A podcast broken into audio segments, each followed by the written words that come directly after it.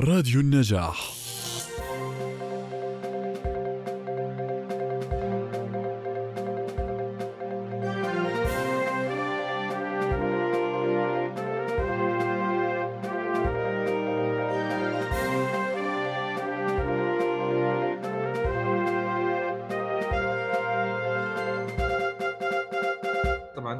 بحلقه الباحثين الموجودين الكرام معنا وأرحب بمن سينضمون إلينا عبر صفحات التواصل الاجتماعي. اليوم الحديث هو عن الإسلاميون والمرأة رغم التحفظ الذي أبدته الدكتورة آمال في ورقتها على هذا العنوان الإسلاميون والمرأة بعد عشرة أعوام من الربيع العربي ولدينا ورقتين قيمتين جميلتين من الدكتورة يمال الجرامي من تونس والدكتورة ديما طهبوب من الأردن. أرحب بكما أجمل ترحيب. ودعونا ندخل في النقاش مباشرة. دكتورة آمال قدمت ورقة مهمة تناولت فيها العديد من الإشكاليات والقضايا سواء على صعيد إشكالية البحث العلمي نفسه في قضية المرأة والإسلاميون والمرأة أيا كان العنوان طبعا.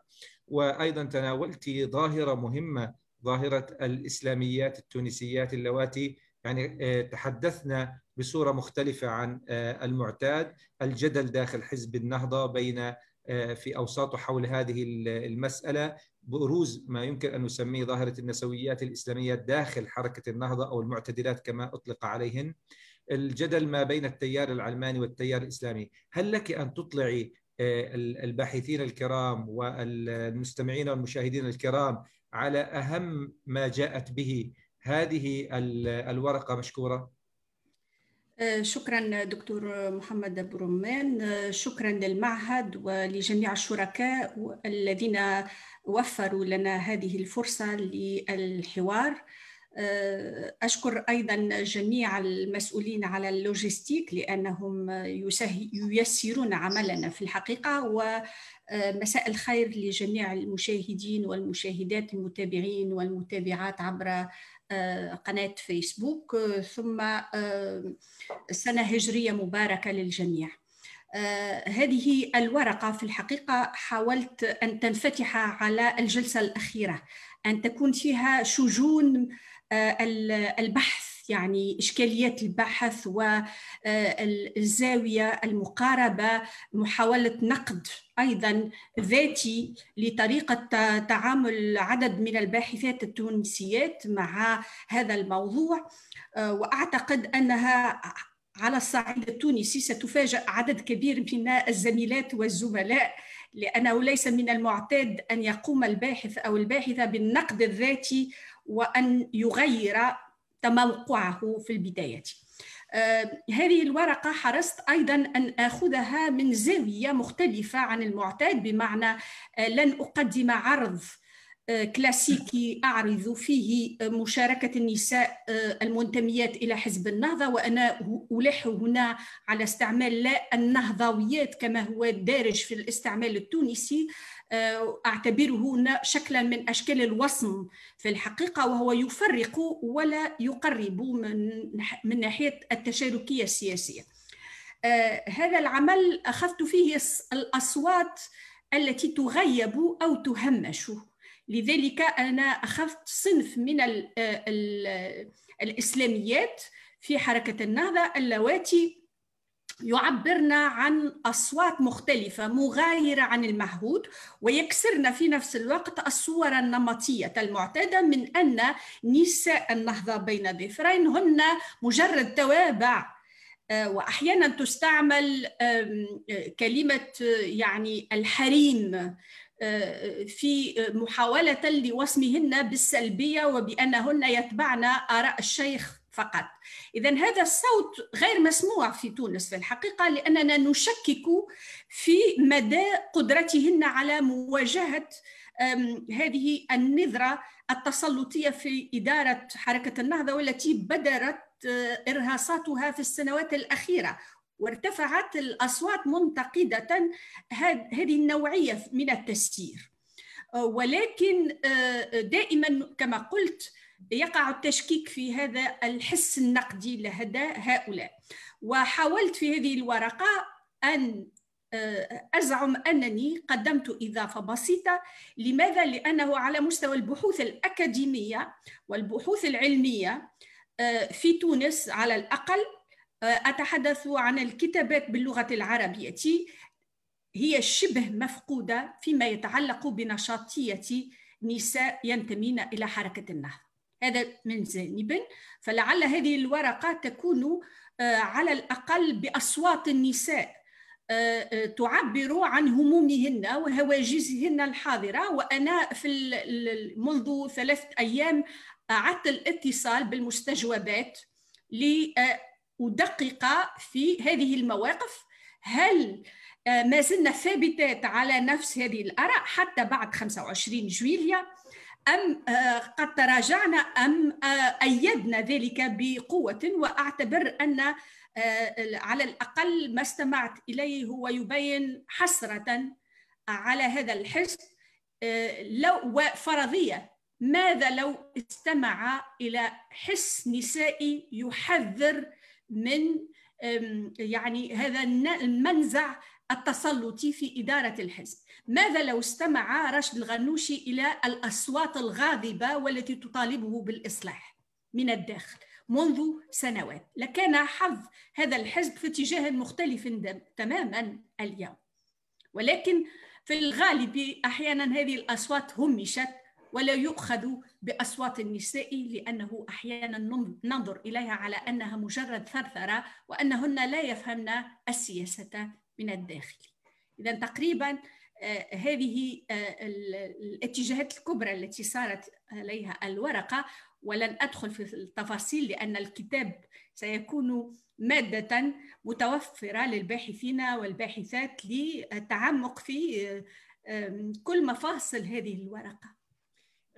كما وعدت يعني أنا آه، تركت لكم المجال لكن سنعود لكثير من النقاط التي ذكرتها في الورقة. أريد أن أسلط الضوء عليها لاحقا لكن أنتقل للدكتورة آه، والصديقة الدكتورة ديما طهبوب. قدمت ورقة أنا شخصيا كمتابع وباحث في الحركة الإسلامية. آه، الورقة آه، جميلة جريئة. آه، تحدثت فيها. صحيح أن هنالك سابقا من كتب عن المرأة داخل جبهة العمل الإسلامي أو ولكن هذه المرة الأولى التي أقرأ فيها لقائدة أو قيادية من قياديات جبهة العمل الإسلامي ونائب سابق. وتحدثت فيها بلغة علمية وجزء منها كان نقديا. أحب آه، أن تعطي فرصة للسادة الباحثين المشاركين آه، ليطلعوا على أهم ما جاء فيها وكذلك طبعا لمن يشاركوننا على صفحات التواصل الاجتماعي. تفضلي دكتور. السلام عليكم جميعا وشكرا آه، للمعهد وللرعاة الكرام على هذه الدعوة. وقد تشرفت ربما آه، بحضور مؤتمر قبل عامين وكان يتحدث عن ما بعد الإسلاميين. والحمد لله أننا لم نصل لهذه المرحلة دكتورة أمل وما زلنا نتحدث عن الإسلاميين في هذه المرحلة وما زالوا حاضرين بقوة في الساحة. ويسعدني الحقيقة أنضم أنضم إلى هذا النقاش دائما لأني شخصيا معني معنية فيه. وإن كنت لا أقاربه آه، من الناحية التي تحدثت آه، فيها الدكتورة أمل كباحثة وكأكاديمية لأن شهادتي هنا ربما من باب الخبرة والرصد للتحولات العملية على واقع الأرض وليس من باب فكري أكاديمي تنظيري. والحقيقة أنا أشارك الدكتورة أمل آه، وفي شهادتي من الداخل آه، التي أسميتها بهذا الاسم أننا الحقيقة نفتقر في جبهة العمل الإسلامي إلى التوثيق. آه، فما زال ليس لدينا آه، مركز آه، بحثي ولا يعني شهادات توثيقية ترصد لا حتى عمل الرجال ولا حتى عمل النساء خصوصا. ويبدو يعني عندما أردت أن أفسر هذا الأمر قلت أن المنشغل بالعمل غير منشغل بالقلم ربما. آه، مع أن الناظر إلى قطاع القطاع النسائي تحديدا في جبهة العمل الإسلامي يرى بالمقابل أنه عمليا لديهم خطط للأعمال، لديهم برمجة، آه، لديهم مدد زمنية في الإنجاز، لديهم تقديم لهذا الإنجاز، فعلى مستوى العمل اليومي والعمل السنوي هناك خطط سنوية وعملية وتقييمية ولكن في مستوى آه، رصد التاريخ التحولات للمرأة في جبهة العمل الإسلامي ليس هناك ربما شيء مكتوب بل المكتوب ربما من باحثين إما يعني عرب أو غربيين وأحيانا تشوب هذا البحث الكثير من الصور النمطية التي ما ربما ما زال ينظر إلى المرأة ذات الخلفية الإسلامية كمرأة ليست بذاك النضوج السياسي أو ما زال امتدادها في العمل السياسي وامتداد لعملها في المنزل بهذه الأدوار. فالحقيقة ليس هناك ربما شهادات حية من الداخل منصفة موضوعية. وربما أيضا من ذات التفسير أن الزهد في العلانية كمفهوم ديني انتقل أيضا إلى الزهد يعني في توثيق دور النساء فلا شيء مكتوب بأيديهن إلا القليل ولم يجمع في إطار عمل بحثي. وأنا أيضا عندما أقدم شهادتي أقول أني جئت الحقيقة في فترة وسيطة من تأسيس جبهة العمل الإسلامي وهي الفترة التي جمعت بين الأوائل وبين الفترة ربما الآن إن صح نعتها بها الأكثر شبابية. وكنت من من النساء اللواتي حضرنا مثلا موقف عندما رفض أحد الشيوخ أن يجلس بجانب امرأة على طاولة في ندوة عامة. تخيلوا هذا الموقف ايا كانت اعتباراته أو تفسيراته. وبعد ذلك حضرت المرحلة التي أصبحت وجود المرأة على الطاولة في أي نشاط أو في أي مؤتمر هو شيء أساسي وهي التي تتكلم باسمها ولتتكلم بل تتكلم أيضا باسم الحزب حيث أصبحت في مرحلة ما أنا الناطقة باسم الحزب ويعني رجالا ونساء على حد سواء. فهذه الحقيقة كانت نقلات نوعية تدل على أيضا انتقالات فكرية وتغيرات على مستوى الأيديولوجية. ولا شك أيضا أن تغير الهيئات الإدارية وتغير الصفوف القيادية في جبهة العمل الإسلامي بالانتقالات الديمقراطية والانتخابات هذا ساعد على وجود أعمار مختلفة أفكار مختلفة توجهات مختلفة. هذه الحيوية أيضا ساعدت بالمقابل على تغير وجود وتمثيل وفعالية المرأة في الحزب. ناهيك أن المرأة رأت لها دورا. ربما البعض ينظر إلى وجود قطاع نسائي ضمن حزب. هذا كنوع أيضا من الاستثناء ونوع من يعني تقييد المرأة ضمن قطاع معين. ولكن أنا أعتقد أن وجود المرأة في القطاع في القطاع النسائي أعطاها انطلاقة قوية. أعطاها تركيز خبراتي ومهاراتي وأيضا دمجها في مختلف الأطر الحزبية الأخرى فهي لم تبقى يعني محدودة في إطار هذا القطاع وإنما كان الانقطاع هو الانطلاقه ومن ثم انتقلت إلى كل الأطر الحزبية. الأمر الآخر ربما ساعد أيضا على هذا التغيير وأنا انتبهت هنا إلى إشارة الدكتوره أمل آه، أنه لا يوجد الحقيقة أب روحي في الحزب إنجاز التعبير. آه، يعني أنا أنا أنا ربما أزعم والجيد أن هناك أيضا من زميلاتي من يحضرنا هذه هذا أنه ليس لدينا الحقيقة تنظير آه، فيما يخص الحركة الإسلامية في الأردن تحديدا أو الوجود النسائي في الحركة الإسلامية تحديدا وإنما لدينا نماذج تستلهم ممن كثير ممن كتب في وجود المرأة وأنا طرحت الحقيقة ثلاثة من المصادر التي ربما ساهمت في تغيير يعني في العمل المرأة والنظرة إلى المرأة وتمثيل المرأة منها تحرير المرأة في عصر الرسالة للكاتب عبد الحليم أبو شقة ومنها المحدثات في العصر النبوي لأكرم ندوي ومنها تحرير بعض الأحاديث التي وردت في عمل المرأة في الميدان العام. فكل هذه لا ريب أنها استعادت يعني روح الشرع الحقيقة وأصبح لدينا كنساء يعني سلاح آه، نجادل به أي من كان يريد أن يعني يقف في وجهنا أو يعيدنا إلى خطوات إلى الوراء يعني بالسيطرة على دورنا أو على وجودنا. فهذا أنا ما أسميه بالتغيير التصالحي. بمعنى أننا لم يعني لم تكن حروب الحقيقة ولم يكن هناك مواجهات في المرحلة التي أنا حضرتها ما بين الأوائل والمتأخرين في جبهة العمل الإسلامي كان تغييرا تصالحيا. أعتقد أن المرأة تدرجت من يعني الوجود العددي المحصور إلى الوجود الأكبر ومن ثم إلى تبني الرجال حقيقة لوجودها وتمثيلها، فهذا التغيير التصالحي هو استند إلى معايير ربما ارتضيناها حتى وإن لم نكتبها. يعني أنا بعتقد أن الرجل أيضا في حزب جبهه العمل الإسلامي يعتقد أن وجود المرأة في التمثيل السياسي وبناء الدولة هو أساسي كوجود الرجل. لذلك عندما أقول أننا صحيح لا نوجد بمعايير المناصفة في حزب جبهة العمل الإسلامي كمعيار عالمي ولكن هذا الحقيقة لا يشكل لدينا معيار نطمح له. إن وجد وإن سعينا وإن العدد بشكل طبيعي انتقل وبوجود المرأة لأن هناك محددات غير سياسية تتعلق بعدم وجود المرأة لا في حزب جبهة العمل الإسلامي ولا في غيره. وهذه المحددات السياسية في شيطنة العمل السياسي الحزبي في الأردن أو في التخويف بالذات من العمل السياسي الحزبي ذات الأيديولوجية الإسلامية يمنع المرأة والرجل على حد سواء وهو يمنع المرأة بالضرورة أكثر بسبب هذه المحددات. فلذلك الوجود أحيانا لا يعتمد على أن هناك ترحيب سواء كان ترحيب شخصي أو ترحيب آه، شرعي وديني ومن ناحية الأيديولوجية الإسلامية وإنما يعتمد على وجود محددات سياسية أمنية اجتماعية تمنع المرأة بشكل عام من الوجود في هذا الأمر. أيضا آه، تعرضت أن آه، المرأة في جبهة العمل الإسلامي لم تتبنى الأجندة النسوية بمفهومها الغربي الحقيقة، بل على العكس حاولنا في جبهة العمل الإسلامي أن نجترح آه، طريقا جديدا آه، يعتمد على الفكر الإسلامي آه، بعيدا عن كل ما يخص الأجندة الأممية وحتى تنسيقنا في الخارج كان مع المشابهين لنا الذين يعني يسعون إلى تمتين وجود الأسرة والاهتمام بالمرأة كأم وفرد وإلى آخره والاهتمام بالمرأة كفرد من الأسرة. فاجترحنا طريقا مخالفا وهذا إن كان سهلا علينا مع الآخرين في الغرب إلا أنه كان صعبا في داخل الأردن. لأنه يبدو أن معظم المؤسسات النسوية الرسمية أو التي تحظى بدعم رسمي هي تتبنى الأجندة الامويه، أجندة سيداو، كل ما يتعلق بهذا الأمر وهذا أدى إلى افتراق آه، يعني داخليا بين فيما يخص المرأة في جبهة العمل الإسلامي والنساء في المستويات الأخرى ولم يساعدنا الحقيقة في وجود نقاط يعني نقاط مشتركة أو تبني أجندة مشتركة تسير بالمرأة الأردنية عموما إلى إلى الأمام لأنه الافتراق آه، لدرجة كان أننا لا ندعى إلى نشاطاتهم ولا يدعون إلى نشاطاتنا وهذا كان دلالة يعني يظهر ليس ليس الدعوة هي حسب ولكن الفراق الحقيقة الفكري والعملي على مستوى البرامج.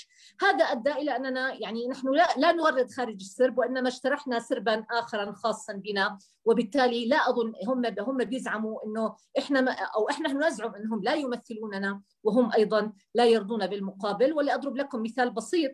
في المادة الشهيرة التي تم تغييرها في الأردن في قانون العقوبات وهي المادة 308 المتعلقة بتزويج المغتصب كان عندنا يعني درءا للاعتبارات الأخرى والقتل وإلى آخره. كان يزوج المغتصب من مغتصبته من من اغتصبها إذا حصل تراضي. فكان هذا المنظمات النسوية سعت يعني في سنين طويلة الحقيقة إلى حدث هذه المادة. وكان يعني انضم بديش أقول انضمامنا إلى هذه هذا ولكن كان تأييدنا لهذا المبدأ هو من باب شرعي بحت من باب ديني بحت أنك لا يمكن أن تكافئ المجرم على جريمته والاغتصاب جريمة لا يمكن. فالحقيقة توجهنا نحو هذا الأمر الذي انصب بالنهاية في إلغاء هذه المادة التي طالبت بها النسويات منذ فترة كان يعني توجها داخليا يعني مبدئيا صرفا وليس تعاونيا. فهذا هذا ما حصل وأؤكد الحقيقة إنه الآن الذي ينظر إلى جبهة العمل الإسلامي وكم رشحت آه، من النساء آه، آه، في خلينا نحكي في الاختبار الذي يعني ينتظره كافة المجتمع الأردني كالانتخابات النيابية أو الانتخابات البلدية أو اللامركزية. ينظر أن هناك تغير الحقيقة في القناعات وتغير في السياسات التي ترى المرأة في موقع الحدث. وقد ساعدت النساء الحقيقة اللواتي قدمنا في الصف الأول بإنجازهن وبعملهن على وجود هذه القناعة. فهنا لقد فرضنا روح الممارسة وليس فكر الممارسة فقط. وأعتقد أن التغيير بالعمل والتغيير بالتجربة هو الذي يوصلنا في مرحلة ما إلى التغيير بالفكر. فنحن لم نبدأ من رأس الهرم وإنما ربما بدأنا من العمل بالقاعدة حتى نصل إلى القمة وهي التغيير الفكري وهذا الاحتضان الاجتماعي العام. هذا هو جو الورقة. من تجربة عملية حاولت أني يعني أضع فيها الكثير من الشواهد التي شهدتها أو مررت بها.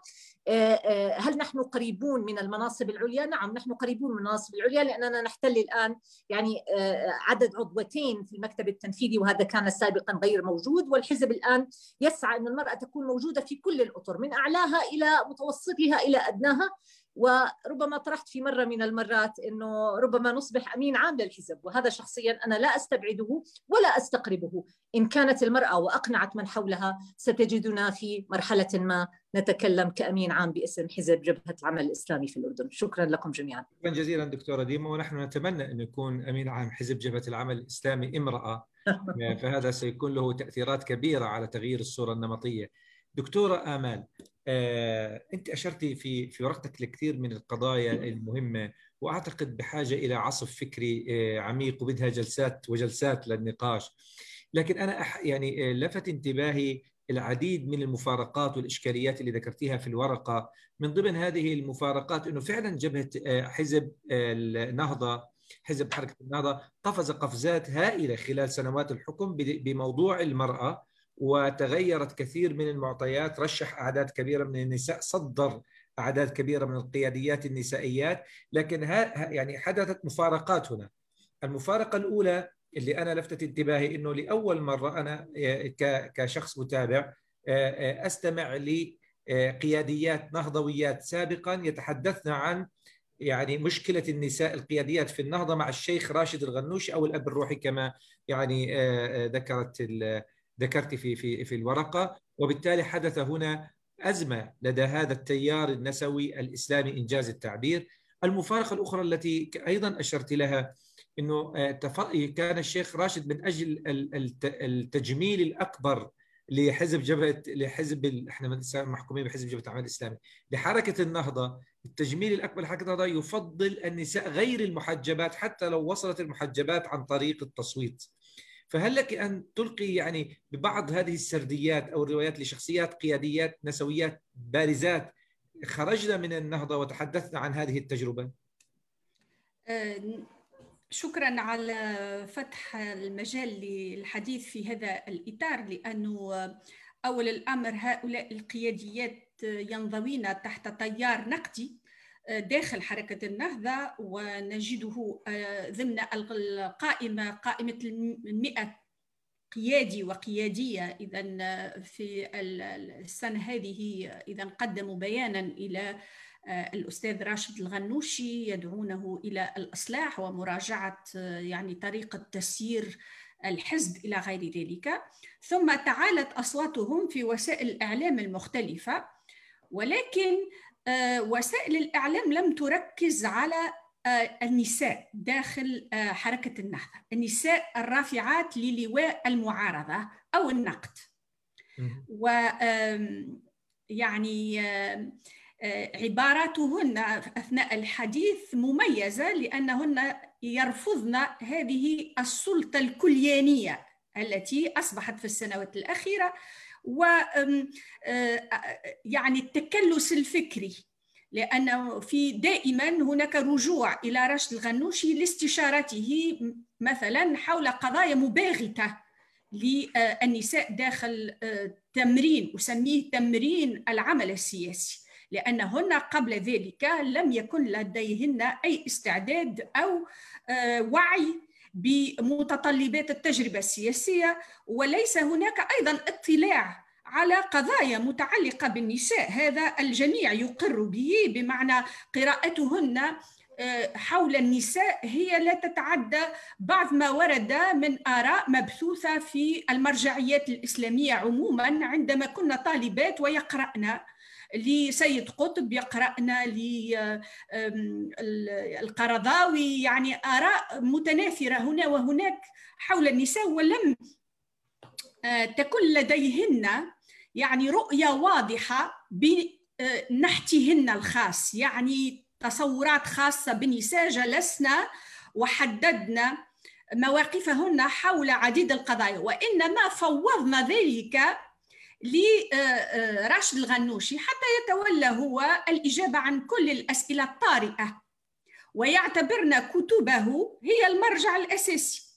ولذلك إذا ما أعوزهن العثور على رأي مثلا الموقف من التناصف لم يرد في كتابات راشد الغنوشي لأنها قضية طرحت مع المجلس التأسيسي آه، التناصف الأفقي والعمودي إلى غير ذلك فإحداهن مثلا أمال إذا تتحدث أمل عزوز تتحدث أنها كانت تهب.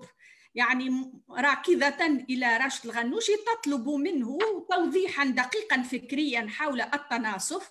ما هو موقف حركة النهضة عندما تسأل كيف تجيب عن هذه الأسئلة إلى غير ذلك؟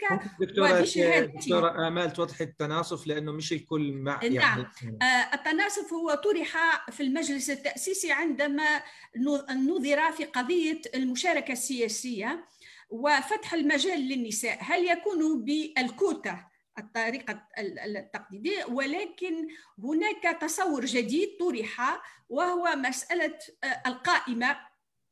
القائمة إذا رجل امرأة رجل امرأة إذا بهذه الطريقة والتناسف المطلوب في اتجاهين آه، أن يكون آه، لا كما عملت به الأحزاب يعني دائما الرجل على رأس القائمة والمرأة هي الثانية. ودائما بطبيعة الحال أغلب الأصوات تذهب لرئيس القائمة فالمرأة تبقى دائما غير ممكنة إلا في صورة مثلا انتخب آه، هذا العضو رئيس آه، وزيرا في الحكومة. حينها يقع الشغور فتصعد المرأة.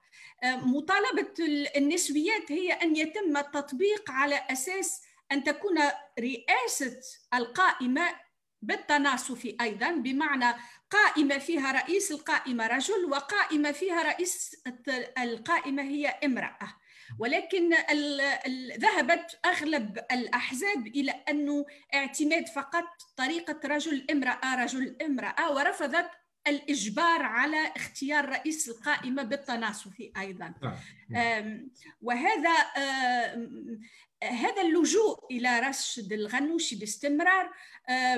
فيه اعتراف بأن الرجل لم يكن متفرغا لهذه القضايا التي تخص النساء ولذلك دائما عندما تأتيه إحدى القياديات تستفسر عن موقف دقيق وما هو الرأي الفكري الداعم والمرجعية إلى غير ذلك كان بعجالة يعطي تصوره ويعود إلى أوراقه. هو منشغل بأشياء أخرى كثيرة لأنه جمع كل الصلاحيات لديه وإن كان في الظاهر هذه موزعة بطريقة ديمقراطية إلى غير ذلك. الجانب الثاني هو اعتراف هؤلاء بالتوتر والإرباك في المواقف. يعني تصريحات لراشد الغنوشي تتضارب مع تصريحات قياديين آخرين بخصوص النساء. وأحيانا راشد الغنوشي يعطي موقفا في البداية ثم آه، لا ينتبه إلى أنه تناقض مع رأي آخر قاله مثلا لصحيفة أجنبية. فلدينا مواقف مختلفة ومتناقضة أحيانا.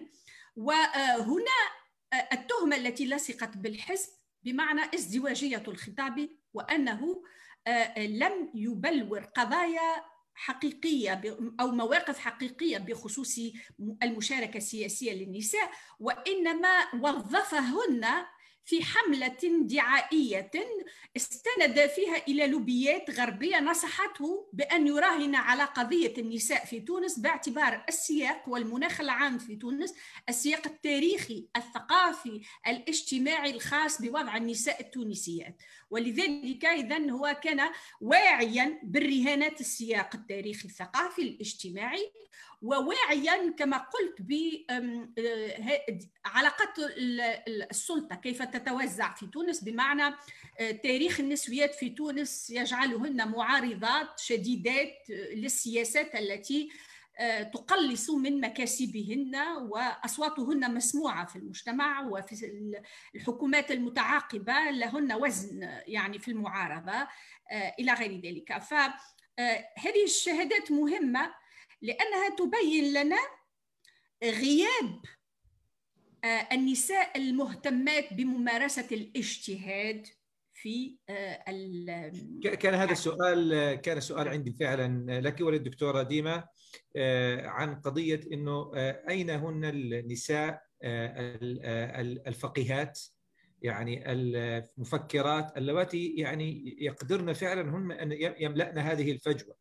ولكن قبل أن أنتقل للدكتورة ديما أنا أنا متأكد أن من يستمع الآن إلى الدكتورة آمال سيجد نفسه أمام آه، ربما مفارقة والمفارقة هي كالتالي أنه الحالة التونسية تعتبر على مستوى العالم العربي حالة متقدمة بالنسبة للمرأة سواء على صعيد الفقه الأحوال الشخصية، القوانين المتعلقة بالمرأة، على صعيد المرأة، على صعيد الحركة الإسلامية لو الست يسرى فقط إنك تسكري المايك لو سمحتي.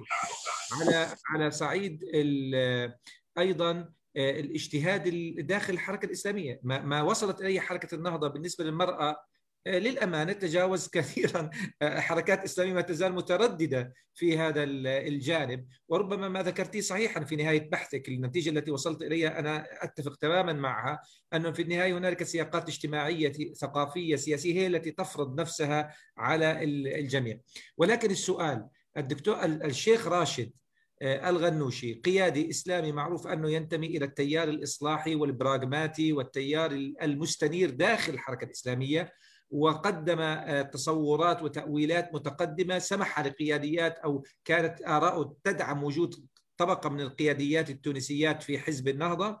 ووجدنا آه، كيف إنه أيضا تمردت عليه بعض القياديات لأنه شعرنا بإنه بمشكلات متعددة. ف السؤال أو التساؤل الذي يطرح آه، هنا يعني إلى أي مدى يمكن أن آه، نصل في المرحلة القادمة. هل ما يعني هل هذه الأمر طبيعي آه، ضمن التطور الحركة الإسلامية أو الحزب الإسلامي؟ وبالتالي سنصل إلى قياديات إسلاميات مستقلات في المرحلة القادمة. يمثلنا قيادة مستقلة أو يعبرنا بشكل أو أوضح عن المرأة بمعنى أن أفكار الشيخ راشد كانت جسرا للوصول إلى هذه المرحلة. أم أن الشيخ راشد أصبح نفسه عبئا على صعود مثل هذه القياديات؟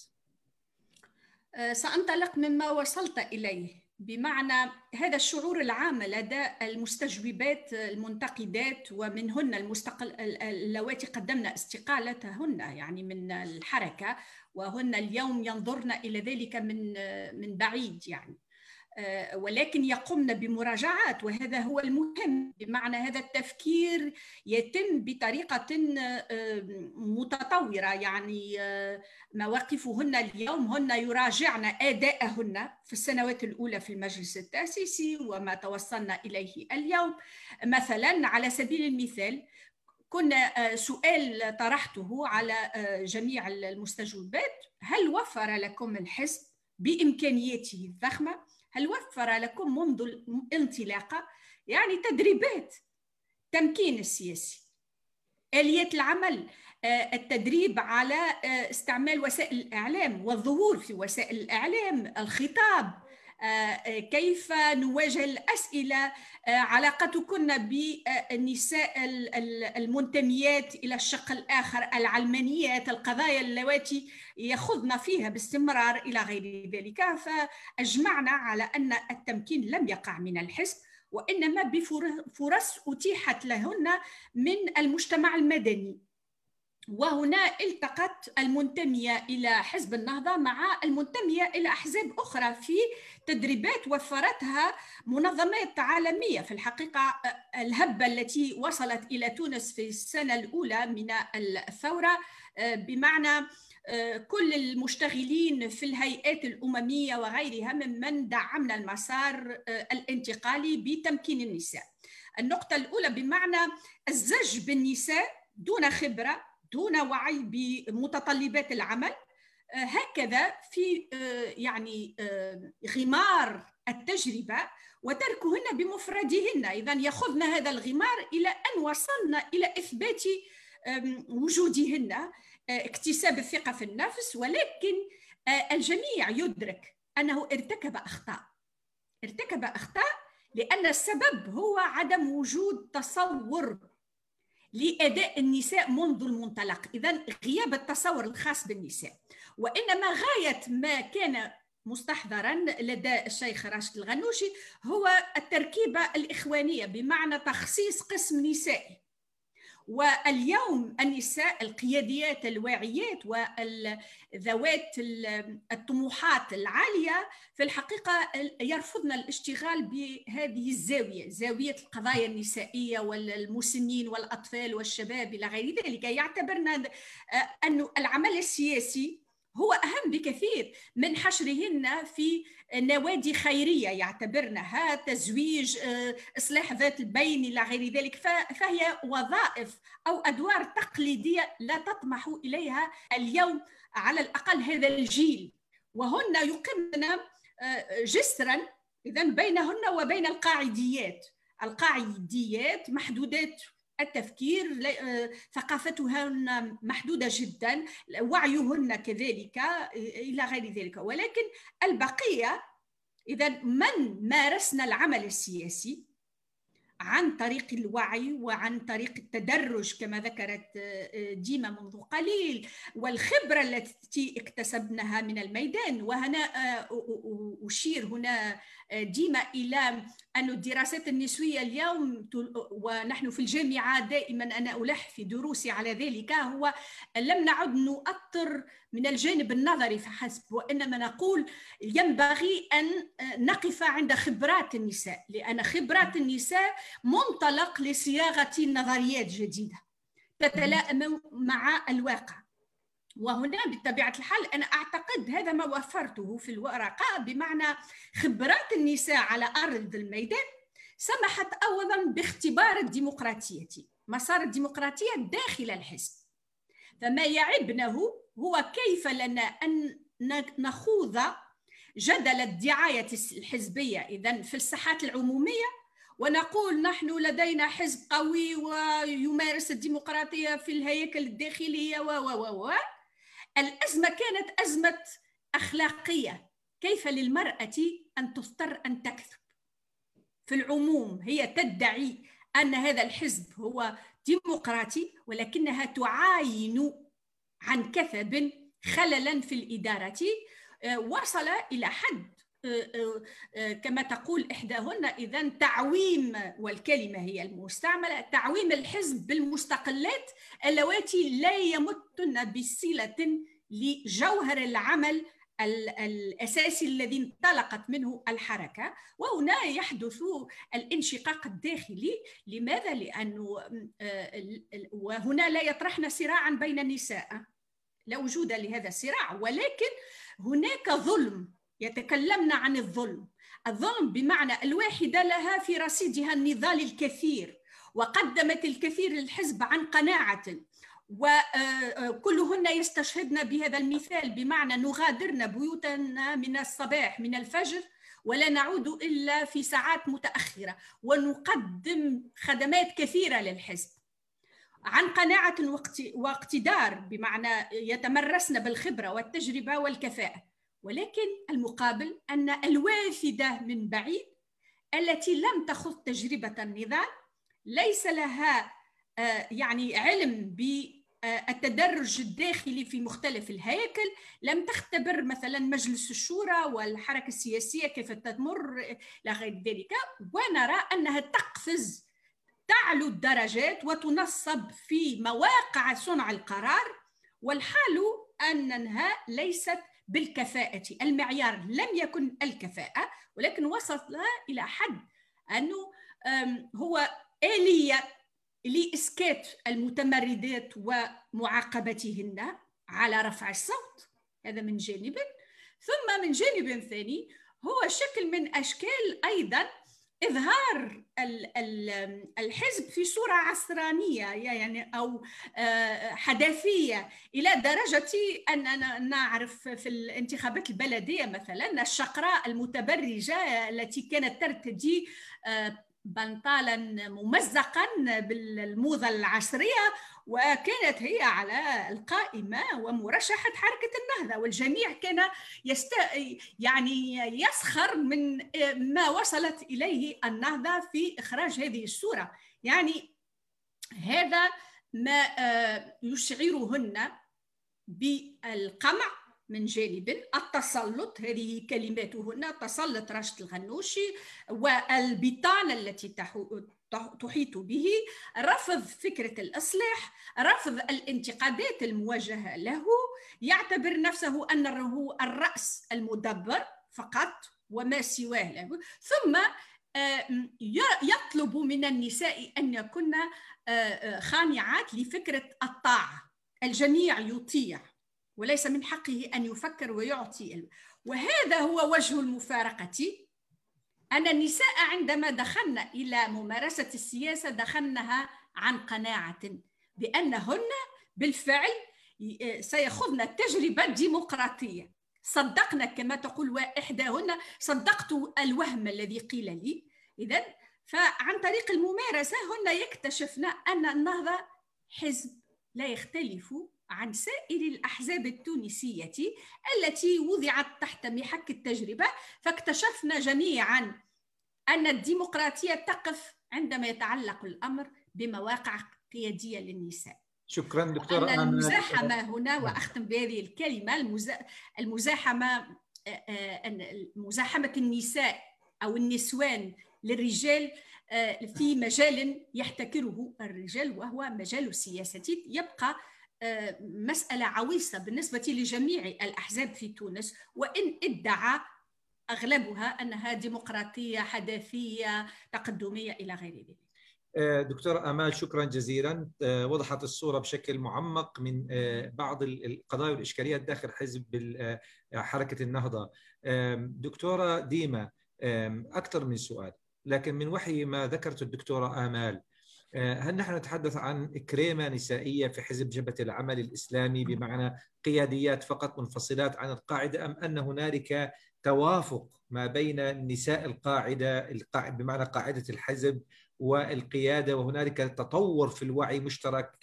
يعني يعني ليس مقتصرا على الدكتورة ديما طهبوب ولا الدكتورة حياة المسامي النائب السابق معنا هي نرحب فيها طبعا ولا على قياديات مارسنا العمل السياسي. بمعنى أن هناك تطور في الوعي لدى المرأة في العمل في جبهة العمل الإسلامي أم أنه فقط مثل ما صار في تونس ثم مجموعة من القياديات بدأنا يخرجن خارج السرب قليلا وقليلا ولا قدر الله ستجدين نفسك في يوم من الأيام مثل المتمردات اللي في حزب النهضة في تونس. تفضلي. آه لا هو الحقيقة يعني آه يعني حتى أكون منصفة أنا لا أتحدث عن يوتوبيا أيضا في آه في جبهة العمل الإسلامي ليس العالم مثاليا وما زال هناك نساء ورجال يعني في الاحتكاك الدائم ما بين الحركة الإسلامية وذراعها السياسي ما زال هناك رجال ونساء لا يرغبن بعمل المرأة في ميدان السياسة بالمطلق ولا يعني حتى وصولها لا لمناصب قيادية ولا غير ذلك. ويعتبرنا أن المرأة تقوم بدور آه، كامل وفي آه، في المجال الدعوي في المجال التعليمي في المجال الإغاثي كما ذكرت. والحقيقة آه، أنا ربما دكتورة يعني أنظر إلى هذا الأمر أن الانتقال في التدرج لدينا من خلال النساء الأردن أو النساء في الحركة الإسلامية في الأردن هذا ساعد إلى سلاسة الوصول للمناصب السياسية السياسية والقيادية، لماذا؟ لأن المرأة الحقيقة في مرحلة ما وبالذات في فترة الأحكام العرفية التي ربما يعني حيدت أو ليس فقط حيدت وإنما أوقفت العمل السياسي بالمجمل ما زالت المرأة تستطيع أن تعمل في خلال هذه الأطر الاجتماعية والأطر الإغاثية. وهذه المعاركة للمجتمع وهذه هذا الاختلاط مع المجتمع لا شك أنه يعني صقل الخبرات النسائية. بالذات إنه المرأة عادة حتى عندما تذهب إلى السياسة تظهر الدراسات أنها تهتم بمجالات لصيقة بالتعليم وبالصحة وبالفقر وما إلى ذلك. وهذا الخبرة التي بنتها المرأة في الأطر الاجتماعية والإغاثية ساعدتها ساعدتها على تبني هذه القضايا بشكل قوي وبشكل معمق عندما وصلت إلى المراحل السياسية. فأعتقد أن هذا التسلسل دائما كان موجودا وهو الذي يعني ساعد إلى الوصول إلى قناعات لدى الرجال ولدى النساء أن المرأة قادرة كما سدت في مرحلة ما في المجال الاجتماعي أو في المجال الإغاثي أو في المجال النقابي يعني حتى إحنا المرأة قبل ما توجد في السياسة وجدت في النقابات والنقابات مسيسة عندنا في الأردن. هي لا تهتم فقط بالشأن النقابي ويعني الهندسة بالمهندسين والأطباء بالأطباء لا هي أيضا أيضا لديها مواقف سياسية. فالمرأة عندما وجدت في النقابات كانت الانتقالات شبه طبيعية شبه مرحب فيها. أيضا ساعدت بعض القوانين السياسية مثل قوانين الكوتات على أيضا وجود ثابت وبنسبة ثابتة للمرأة. فاعتقد إنه إحنا هذه السلاسة في الانتقال وهذه الخبرة التي وفرها الميدان الاجتماعي والإغاثي ساعدت الجميع على الوصول أننا إذا استعدنا الحقيقة روح الإسلام الممكن للمرأة سياسيا فمن الطبيعي جدا أن توجد المرأة المرأة في المكان السياسي أو في القيادات السياسية. الأمر الآخر إحنا الآن نتحدث عن أطر حزبية، هذه الأطر الحزبية لا تتبع لهوى فلان ولا لهوى فلان حتى وإن كان الأمين العام نحن كما لدينا لجان متعددة في المجالات المختلفة السياسية والاقتصادية والاجتماعية لدينا آه، لجنة هي لجنة علماء حزب جبهة العمل الإسلامي.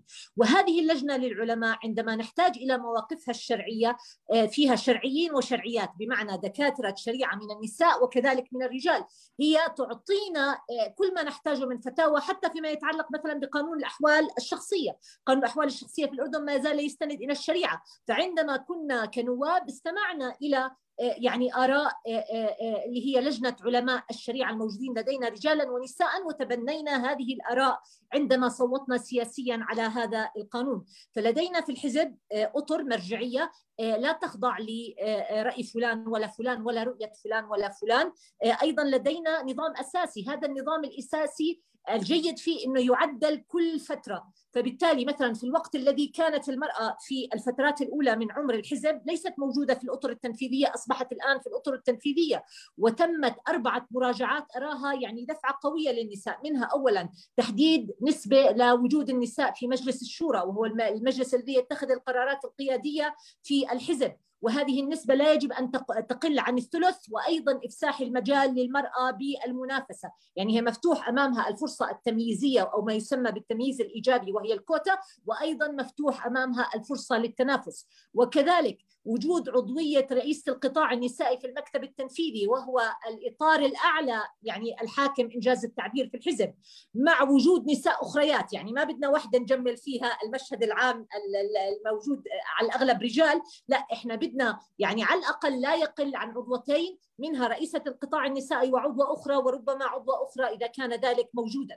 أيضا انتخاب النساء دون كوتا في المناطق وفي فروع الحزب هذا مهم جدا ونسعى للبحث عن عضوات يعني إحنا دائما مكلفين بالبحث عن أعضاء جدد وعضوات جديدات وبالتالي حتى نرفع نسبة التمثيل النسائي. هذا كله أدى إلى أن يكون لدينا وجود ثابت وليس وجود يعني خلينا نحكي نبحث فيه عن فسحة إنه إحنا مقابل كل 500 رجل والله لدينا 200 سيدة. لا نحن في عمل نشط لضم عضوات جديدات إلى الحزب ولكن لا أخفيك ما زال الآن يعني الوضع ليس ما نصبو إليه لأنه المحددات التي ذكرتها وهي خارج إطار الحزب وخارج إطار عمل السياسة وهي في الغالب محددات أمنية آه، يعني ما بتشجع النساء أن ينضممن إلى الحزب. وأغلب العضوية الآن ربما آه، تكون إما بامتداد الزواج أو بامتداد القرابة أو بامتداد النسب أو بامتداد البيت. هذا أغلب ما لدينا الآن ولكن هذه العضوية الفردية التي تستطيع أن تنضم إلى جبهة العمل الإسلامي وتتحمل الضريبة السياسية من التضييق على العمل العام وربما التضييق في الفرص خلينا نحكي حتى أحيانا على السفر. والمتابعة أيضا للأهل. تخيلوا أن يعني إذا وجدت المرأة ربما آه، في حجة جبهة العمل الإسلامي الأذى قد يصل إلى أهلها وإلى أقاربها وما إلى ذلك. فهذا كله بالتالي يعني كثير من النساء لسنا مستعدات الحقيقة لدفع هذه الضريبة. ما لم يكن هناك تأييد عائلي واحتضان عائلي لهذا الأمر فكثير من النساء ما زالت العضوية حتى الآن طيب محصورة في هذا الجانب. دكتورة دينا. تسمح لي بس دكتور تسمح لي بس يعني آه، يعني بس كم نقطة قليلة. يلا. التغيير أعتقد إنه إنه تغيير مبدئي وذاتي ومن الحزب وليس تغيير لرد الشبهات. يعني إحنا ما زلنا أقول الآن لم نصل إلى الوضع المثالي ولكن إحنا مش حاطين الأجندة زي ما قلت لكم الأممية سواء في المناصفة أو في المثالثة أو يعني في استخدام كل المصطلحات الذكورية والجندرية والمساواة الجندرية. ليست هذه المرجعية التي يعني آه، آه، آه، تشجعنا على التغييرات الداخلية، التغييرات الداخلية هي مبدئية وليست لرد الشبهة، والأمر ليس متروكا لرغبة فلان والعلان، إجانا والله رئيس تقدمي يرى أن المرأة أصلا في العمل السياسي الإسلامي فبالتالي هو اللي أنجز بيجي بعد ذلك كلما دخلت أمة لعنت أختها، لا، التغيير ليس متروكا للرغبة ولا للأهواء، وإنما هناك برامج الحقيقة، تغييرات في الأطر الحزبية، تغييرات لدينا محاكم داخلية نستند فيها، يعني لو تخيلي لو أرادت يعني شخصية أن تعترض يمكن أن ترفع قضية داخلية في المحاكم الداخلية للحزب وتعترض على الأمين العام ومن تريد يعني أن تحتكم له. كذلك لدينا برامج للتأهيل القيادي. فالأمر أيضا ليس متروكا للمؤهلات الشخصية الفطرية لدى شخصية نسوية وإنما لدينا برامج تأهيل قيادية مطروحة في أجندة كل عام بحيث لدينا يكون لدينا صف أول قيادي وصف ثاني قيادي وهذا شيء مهم. وأنا يعني بما أن الدكتورة اللي كان لها تأثير الحقيقة موجودة معنا الآن زميلتنا النائب السابق حياة سيمي كان لها دور الحقيقة في برمجة هذا العمل بحيث لا يكون متروك للرغبة الشخصية ولا للحاجة وإنما لدينا برنامج قيادي لتأهيل القيادات في العلم آه، دكتورة أمل بالشأن الداخلي الأردني الدستور والقانون والتطور السياسي في الأردن والأحزاب الأردنية وأيضا بالقضايا النسائية الداخلية. فإحنا في عندنا فريق يتابع مثلا في الأمم المتحدة برامج آه، آه، آه، اللي هي السيداو وما إلى ذلك وينسق مع بعض المنظمات الكاثوليكية المتعلقة بالأسرة والطفل. فلدينا ليس فقط وإنما يعني الامر لا يرجع إني بدي أرجع بدي أشوف مين بيقول لي شو نظرية الحزب في سيداو. لا إحنا متابعين لكل ما يتعلق من مستجدات فيما يتعلق بالمرأة قضايا العنف قضايا سيداو العهود العالمية لحقوق الإنسان وما إلى ذلك. ولدينا أيضا الطرح المقابل. عارفين شو طرحنا؟ المقابل المقابل سواء في نقاط التوافق أو نقاط الاعتدال. آه، آه، الحقيقة للآن للأمانة وسأطرح هذا الأمر آه، في النساء للآن أو حتى الرجال كمان مش بس النساء ما زلنا طيفا فكريا واحدا. بمعنى دكتورة ربما من الصعب إنه الآن لسه تجدي عندنا في قوائمنا سيدة غير محجبة. ليس لأننا نعارض ذلك. ولكن آه، آه، ما حدا تقدم لنا للآن مثلا سيدة غير محجبة وقالت لنا أنا بدي أصير عضو في جبهة العمل الإسلامي. وكذلك حزبنا بالمقابل لا يعارض مثلا وجوز المسيحيين. وسبق إنه كان عندنا عضوين مسيحيين ولكن بسبب ضغوط مختلفة استقالوا من الحزب. فالأمر آه، ليس أننا نعارض وجود الأطياف الأخرى أو الآخر ربما يكون مخالف إما في الهيئة أو في بعض الأفكار لنا ولكن الحالة الحقيقية الواقعة الآن أننا طيف سياسي متشابه آه، بعضنا يميني قليلا إن جاز التعبير ولكن الأغلب هو آه، في في في الوسط ويعتنق روح الإسلام يعني في في في النظر إلى المرأة ووجودها الأصيل وليس وجود التجميل دكتور محمد وليس إفساح الفسحة. وليس السقف الزجاجي. إحنا بنعتقد إنه يعني سقفنا السماء زي ما بيقولوا. وليس هناك ما يسمى بال glass ceiling الذي يمنعنا. ولكن آه، لا لا يعني ليس لدينا حرب الحقيقة. وأنا بعتبر ربما هذه حالة صحية. ليس لدينا حرب البحث عن المكان أو فرض المكان وإنما هو تغيير طبيعي داخلي يتم بمكاسب صغيرة على فكرة. لاحظي دكتورة ديما إنه آه، طبعا أنا مش أنا بوعدكم إنه خلص مش حسأل سؤال آخر لأنه في أكيد مشاركات كثير بتمنى أتمنى عليكم ترفعوا إيديكم. آه، يا الكترونيا يا تاشروا لي طبعا الدكتور هشام جعفر بتعود على الإيد اللي بدون تأشير. بس أنا بدي أقول لك دكتورة ديما لاحظ إنه كل النقاش ما يزال في وضع المرأة داخل الحركه الاسلاميه مثلا آه، عندنا نوار نقرش بتطرح سؤال على على الفيسبوك إنه ماذا عن النسوية التأويلية؟ بمعنى إنه هل هنالك اجتهادات وأفكار إيه، نسوية إسلامية تطرح في قضايا متعددة؟ يعني صوت المرأة في هذا الجانب. تمام. إلى الآن أنا ذكرت حخلي لك اياه لبعدين لأنه عشان بديش آخذ وقت الآخرين ل يعني اتهم بالاستبداد بدي آخذ الدكتورة آه، ديما آه، كراتشي الدكتورة ديما طبعا هي آه، من المدربات المتخصصات مستشارة في قضايا المرأة في الأمم المتحدة وهي طبعا تشارك بصفتها باحثة هنا معنا. ومن ثم الدكتور هشام جعفر وأظن الدكتور عبد الرحمن بعده كان رافع إيده. تفضلي دكتورة ديما. شكرا دكتور محمد وشكرا للأستاذة أمال والأستاذة ديما. وندخل بالسؤال سريعا حتى نفسح المجال للآخرين. أنا يمكن بقدر أناقش موضوع النسوية كإطار فكري وكأيديولوجية فالأستاذة ديما بطرحك في دور المرأة في الحزب هو عبارة عن دور متميز ودور متقدم وحضرتك يعني عملت خطوات سباقة ومش مش بوجهك بهذا المجال. بس أنا بدي أتوقف عند مداخلة لحضرتك لما قلتي إنه كان في في إيدنا سلاح رجعنا له فيما يتعلق بقراءات أو مراجع فقهية تحرير المرأة في عصر الرسالة والمحدثات. هلأ الفكرة الأساسية دكتورة بي بناء منظومة ايديولوجيه متخصصة فيما يتعلق بالنسوية الإسلامية. هذا هو محور النقاش. يمكن قد تصلي حضرتك إلى أنه تكوني رئيسة حزب لكن هذا ما بيعفي أنه لابد أنه بدنا نحمل أيديولوجية معينة فيما يتعلق بالنسوية. طبعا إحنا بهذا السياق نتحدث عن النسوية بإطارها الأيديولوجي وليس المشيطن اليوم بالأردن لكن النسوية هي إطار فكري متعدد الأطياف. وبالتالي في قضايا مفصلية دكتورة لما بدنا نحكي بإطار نسوي في قضايا مفصلية بتتحدث عن آه، التمييز ما بين الرجل والمرأة بكل الأديان وليس أنا بتحدث عن دين محدد. القضايا المفصلية بدءا أنتم حكيتوا بموضوع الأحوال الشخصية الزواج مثلا تعدد الزوجات واللي هي في اختلاف لنفس المرجع ما بين المشرق العربي والمغرب العربي. موضوع الحجاب انطرح موضوع السفر موضوع الولاية. يعني اليوم في على مستوى الوطن العربي والأستاذة أمال بتأيدني مجموعة من الباحثات النسويات اللي مصدر المرجع الرئيسي لهم القرآن الكريم والفقه. وبالتالي عندنا الدكتورة أميمة أبو بكر وبتونس بديش أغفل حدا يعني في بين إيدي كتاب جدا مهم القوامة في التراث الإسلامي. فالسؤال هون هو أنا بهمني كفكر كايديولوجيه أين أنتم اليوم من ما يطرح في الحراك النسوي في الأردن؟ هذا أول سؤال. لأنه لاحظت بتعليقك إنه موضوع الأجندات النسوية الغربية. وإحنا أنا ناشطة بعتبر حالي ومتابعة للشأن النسوي في الأردن والنسائي النسوي والنسائي لأنه في فرق كبير.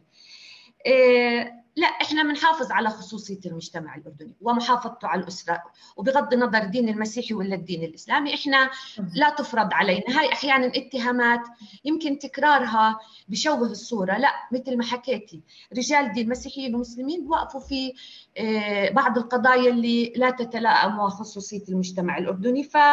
فموضوع الأجندة الأممية هي هي مرجعية ما بنغفل عنها هي مرجعية.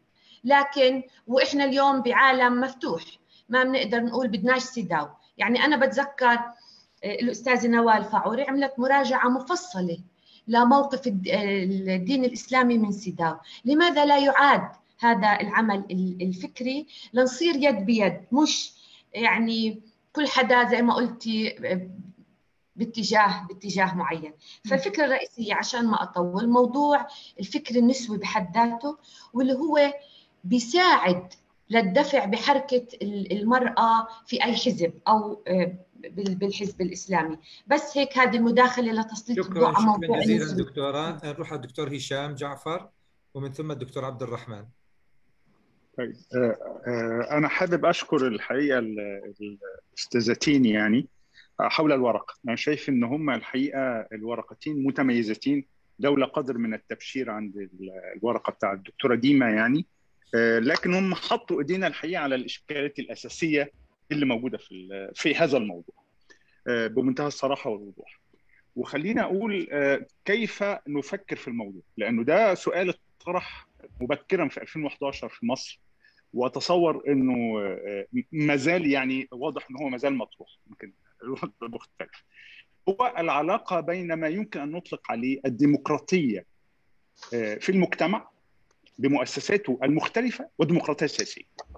في وقت مبكر أدركنا هذه الإشكالية الحقيقة كمؤسسة وكفريق بيعمل في هذا المساحة وسعى آه، بشكل حثيث أن يتم تجذير الديمقراطية السياسية في آه، من خلال جذرها المجتمعي لأنه لا يمكن أن تتصور أن تكون عندك ديمقراطية آه، على المستوى السياسي دون أن تكون مؤسسات المجتمع الأساسية وخاصة مؤسسة الأسرة والعلاقة بين الذكر والأنثى في هذا المجتمع آه، ودون آه، أن يكون هذا هو الإسناد الحقيقي لمسألة الديمقراطية السياسية.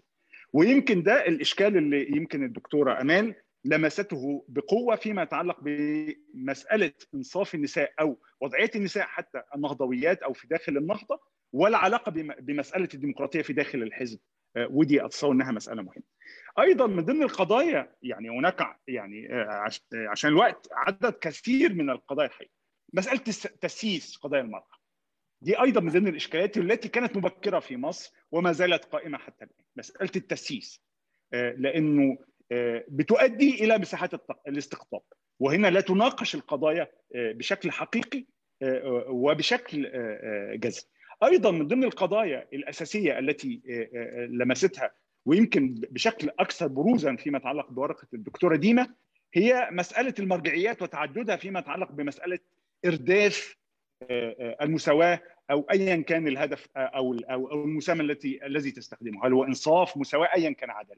دي دي مسميات موجودة. تعدد المرجعيات والعلاقة فيما بينها. إحنا عندنا مرجعيات متعددة و و وللأسف حالة الاستقطاب لم تسمح بأرضيات للحوار الحقيقي بين هذه الحركات التي تصدر عن مرجعيات متعددة. هذا أيضا من ضمن القضايا مسألة السياق وتأثيره الدكتورة ديما وأيضا الدكتوره أمال تحدثنا عن السياقات وتاثيرها وسياقات متعلقة بمسألة الطبيعة الأردنية المجتمع الأردني المحافظ مقارنة بالمجتمع التونسي الذي حققت فيه المرأة مساحات مختلفة. وهنا سؤال أيضا متعلق بمسألة ما هو دور الحركات الإسلامية؟ وهنا المسألة الإيديولوجية والرسالية هل هي تخضع لهذه السياقات؟ يعني سقفها هذه السياقات؟ لأنه الدكتورة ديما تحدثنا عن الحركة الإسلامية أو الحزب الإسلامي من الداخل. كيف كانت وضعية النساء في داخل الحزب الإسلامي. لكن السؤال الأساسي طب حتى الجوار بتاعكم حركة الإخوان المسلمين ما هي تأثير هذه الرؤى الرؤى المستنيرة على حتى حركة الإخوان المسلمين مش هتكلم على المجتمع لأنه الهدف الأساسي هو أن يحدث تغيير حقيقي في المجتمع زي ما قلت مرتبطا بمساحة العلاقة بين المسألة الديمقراطية على المستوى الاجتماعي في داخل المجتمع وأيضا على المستوى السياسي. يعني زي ما بقول يعني أنا من عنصر الوقت يعني هيسمح لي الدكتوره أبو برمان في هذا الأمر ولا لأ؟ تفضل تفضل مسألة. أخرى من ضمن المسائل الأساسية والتي اشتغلنا عليها لفترة طويلة هي مسألة أيضا لأنه اختلاف المرجعيات غياب ما يمكن أن نطلق عليه السياسات العامة يعني هل السياسات العامة وعندنا مثال في في في في, في, في تونس والأردن إنهم وصلوا إلى الحكم في, في بعض المستويات وفي تونس بشكل أساسي هل السياسات العامة متعلقة بوضعية النساء قد تغيرت ولا ام لم تتغير؟ لأنه في غياب حقيقي فيما يتعلق بمسألة السياسة عن الحديث حول السياسة العامة. والسياسة هي سياسات عامة. فهل وأنا متصور وأنا اشتغلت على هذا المدخل لفترة طويلة لصياغة مشروع للحوار بين الأطراف المتعددة من مدخل السياسات العامة. لأنه أتصور إنه مدخل السياسات العامة مدخل بالغ الأهمية لوضع المشكلات الحقيقية الموجودة في المجتمع على أرضية النقاش اللي هي غائبة لأنه للأسف يتحول النقاش إلى نقاش سياسي آسف نقاش ثقافي إيديولوجي ودي مسألة بتصادر في أحيان كثيرة مقتضيات الواقع. قضية أخرى لم أج... لم أشهدها في الورقتين وأتصور أنها قضية بالغة الأهمية. هي مسألة ما أطلق عليه نموذج الانتفاضه العربي. الانتفاضات العربية من 2010 2011 قدمت نموذجا مختلفا فيما يتعلق بقضايا المرأة. صحيح. ممكن نتحدث عن نسوية لا مرئية. ممكن نتحدث على أن تكون ذاتك ودي مسألة مهمة وعشان كده هي مسألة وجدنا انعكاسها في مسألة الحجاب أو خلع الحجاب على الأقل في مصر أن تكون ذاتك متجاوزة لفكرة الثنائية ذكر وأنثى نحو فكرة المواطنة وهنا الحقيقة مسألة مهمة جدا في الورقتين وتصور إنها بتدخل في في في صلب النقاش وفي صلب المنهجية التي يجب أن ندرس بها الحركات الإسلامية ومجمل الحركات بشكل عام. هي مسألة الممارسة. إحنا في أحيان كثيرة أو غلب هو تحليل المواثيق الفكرية المتعلقة بهذه الأمور. وأتصور إن المواثيق الفكرية غير دالة قد تدل على بعض الجوانب لكنها غير دالة بأي حال من الأحوال. وإنما الممارسة الواقعية التي تجري ودي يمكن الدكتورة أمال والدكتورة ديما لمستها بعمق يجب أن ينصب اهتمامنا البحثي على الممارسة كيف آلت هذه. لأنه هو ده الحقيقة في, في الانتفاضات العربية الممارسة هي التي غلبت وتجاوزت الإيديولوجيا وتجاوزت في كثير النقاشات الفكرية التي كانت موجودة على ساحة الإعلامية ولكنها تجاوزت على مستوى الواقع. وهنا نقطة يمكن لمستها الدكتور أمال لأنها مسألة بالغة الأهمية. أيضا في مسألة الممارسة يجب أن نضعها في إطار مقارن. هل الحزب الإسلامي فارق عن الأحزاب الأخرى أم مشابه للأحزاب الأخرى؟ لأنه هنا هنستدعي ما يمكن أن نطلق عليه الطبيعة السلطوية والطبيعة آه، آه، آه، التي تسيطر على مجمل الأحزاب أو مجمل السياسية. هنا بتضع الكال فيما يتعلق بمسألة السلطوية في المجتمع التي تمتد في مساحات مختلفة ويكون لها تأثير في الحزب السياسي في الأسرة في مؤسسات المجتمع. وحابب أختم الحقيقة بقضايا ان إحنا اشتغلنا على على مسألة النسوية الإسلامية بعمق وأتصور إن هي مسألة تستحق نقاش مستقل لأنه ده جزء أو تبدي من تبديات ما يمكن أن نطلق عليه الحالة الإسلامية. لكن واشتغلنا على وثيقة أطلق عليها وثيقة الأزهر فيما يتعلق بحقوق المرأة في مصر بغض النظر عن يعني ربما يتم يعني إن إحنا نحكي هذه الحكاية لكن الملاحظة الأساسية إنه شكل حصل شكل من أشكال التوافق بين المؤسسة الأزهرية والإخوان المسلمين على رفض هذه الوثيقة. ودي مسألة يجب أن تتوقف أمامها. ما يهمنيش هنا ال دلالة الموقف في إنه مساحات المحافظة تمتد إلى مؤسساتنا المختلفة ويكون لها تأثير فيما يتعلق بقضايا النساء. وهنا الحقيقة اثني على اللفظ الذي أو المصطلح الذي استخدمته الدكتورة آمال نحن نستخدم مسألة النساء لأنه مسألة النساء تستدعي أيضا فكرة التعدد فكرة التنوع فكرة إن النساء ليس كتلة واحدة الإسلاميين والآخرين ليسوا كتل واحدة وإنما هناك تعدد في في داخلهم. وأيضا مسألة النساء لأنه دي مسألة مهمة جدا أن هناك أصوات نسائية كثيرة في المجتمع مهمشة لاعتبارات متعلقة بأوضاع اقتصادية واجتماعية وتعليمية.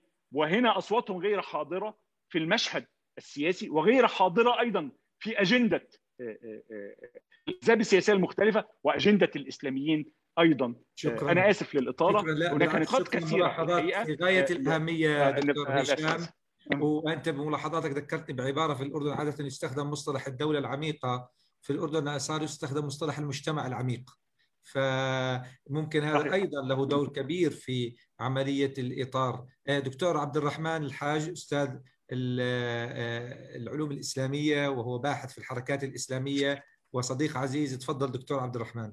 تسلم دكتور محمد. الحقيقة أنا كثير ممكن دكتور تعلي صوتك لأنه في عندي شكوى على الفيسبوك إنه الصوت مش واضح كمان أخي صالح أنتبه عليها طيب. علي صوتك مشان بس الإخوان أوكي.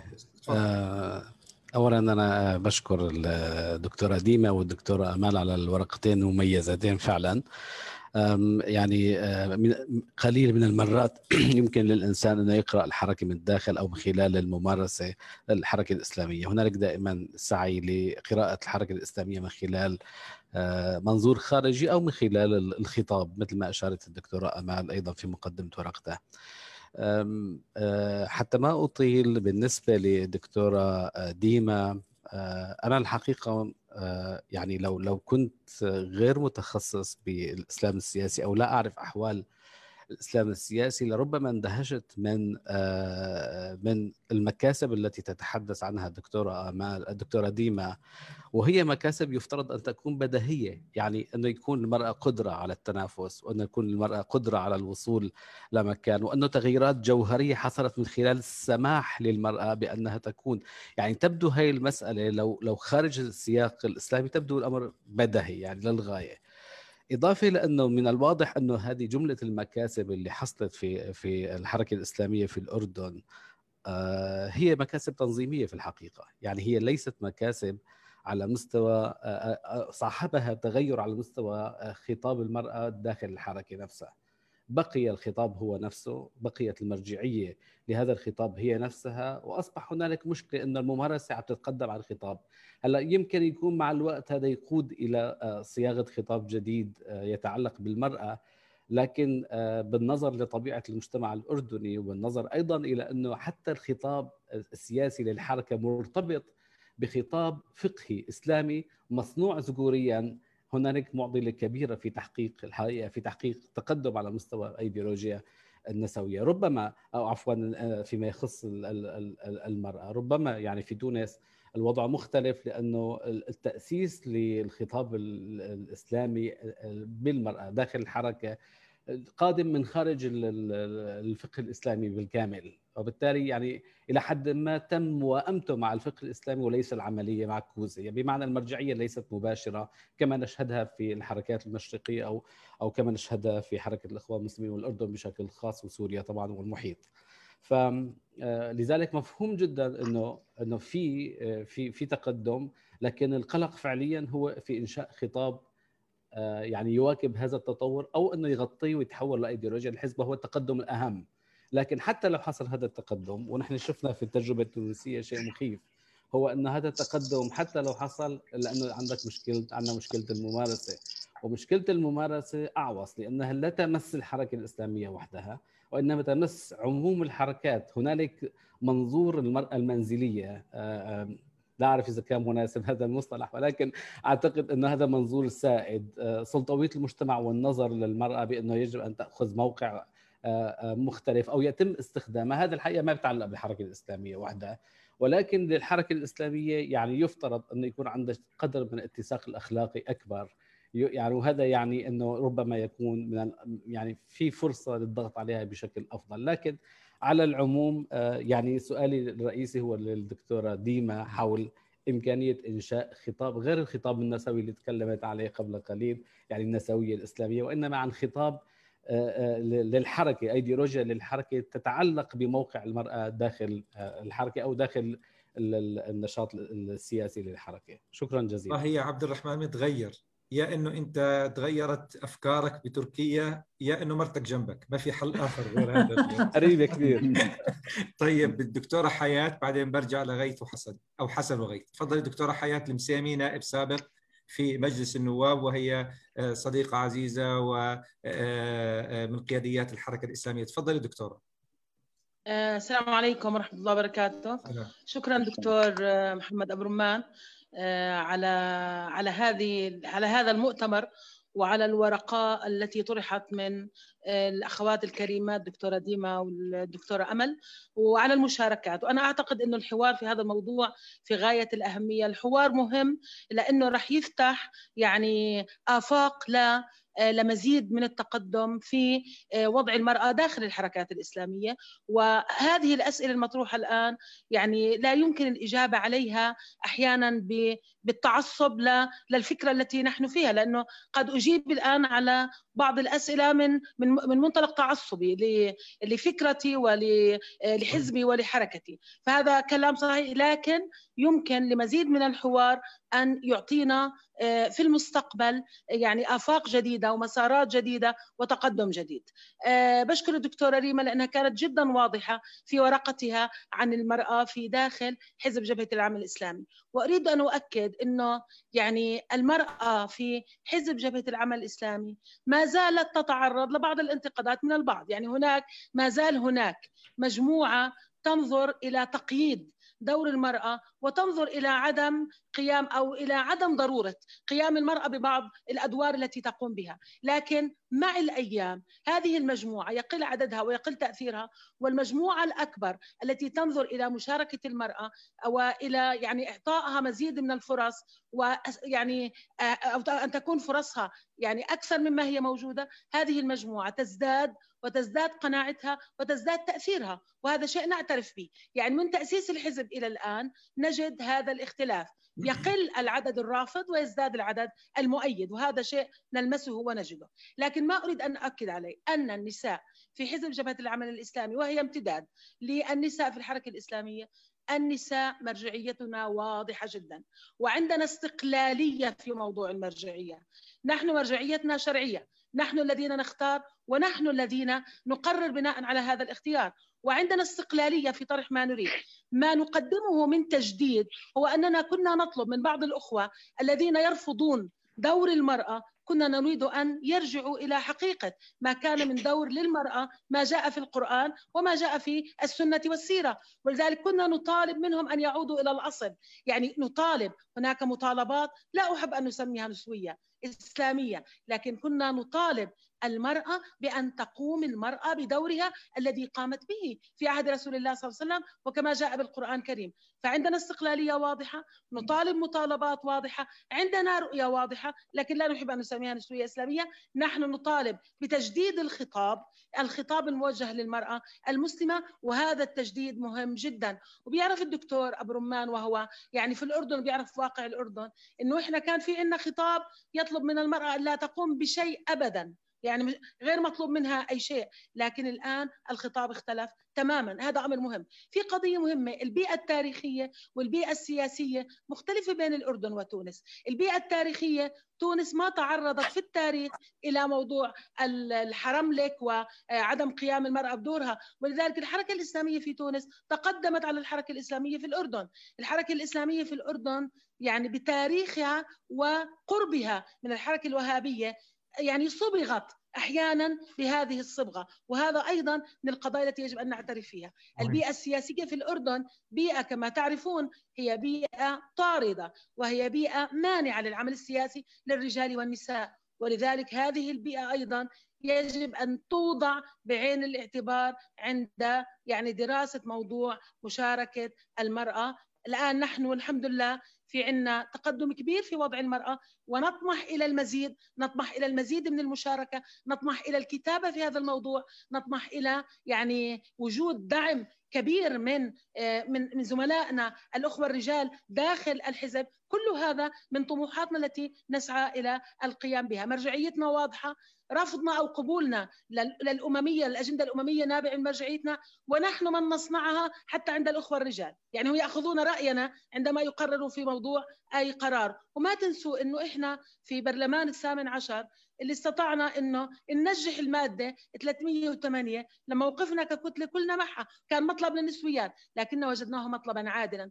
فإحنا في المطالب العادلة موجودين لكن في المطالب التي تخالف الشريعة لن نكون موجودين. شكرا شكرا كثير على آه على ما هي هي طبعا آه، طرحت الدكتورة آمال في ورقتها بالمناسبة موضوع المرجعية الشرعية نفسها تعدد المرجعية الدينية. وفي تونس هناك المرجعية المقاصدية مدرسة ابن عاشور والمدرسة زي مجامع الزيتونة والمدرسة. فهنالك فرق في وربما هذا يحتاج إلى جلسات أخرى عن التأويلية النسوية بشكل أو النسوية التأويلية بشكل آخر.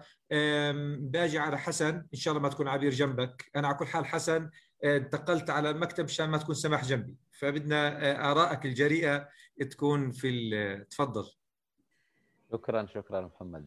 وشكرا على الأوراق المهمة فعلا للدكتوره علي صوتك و... حسن وب...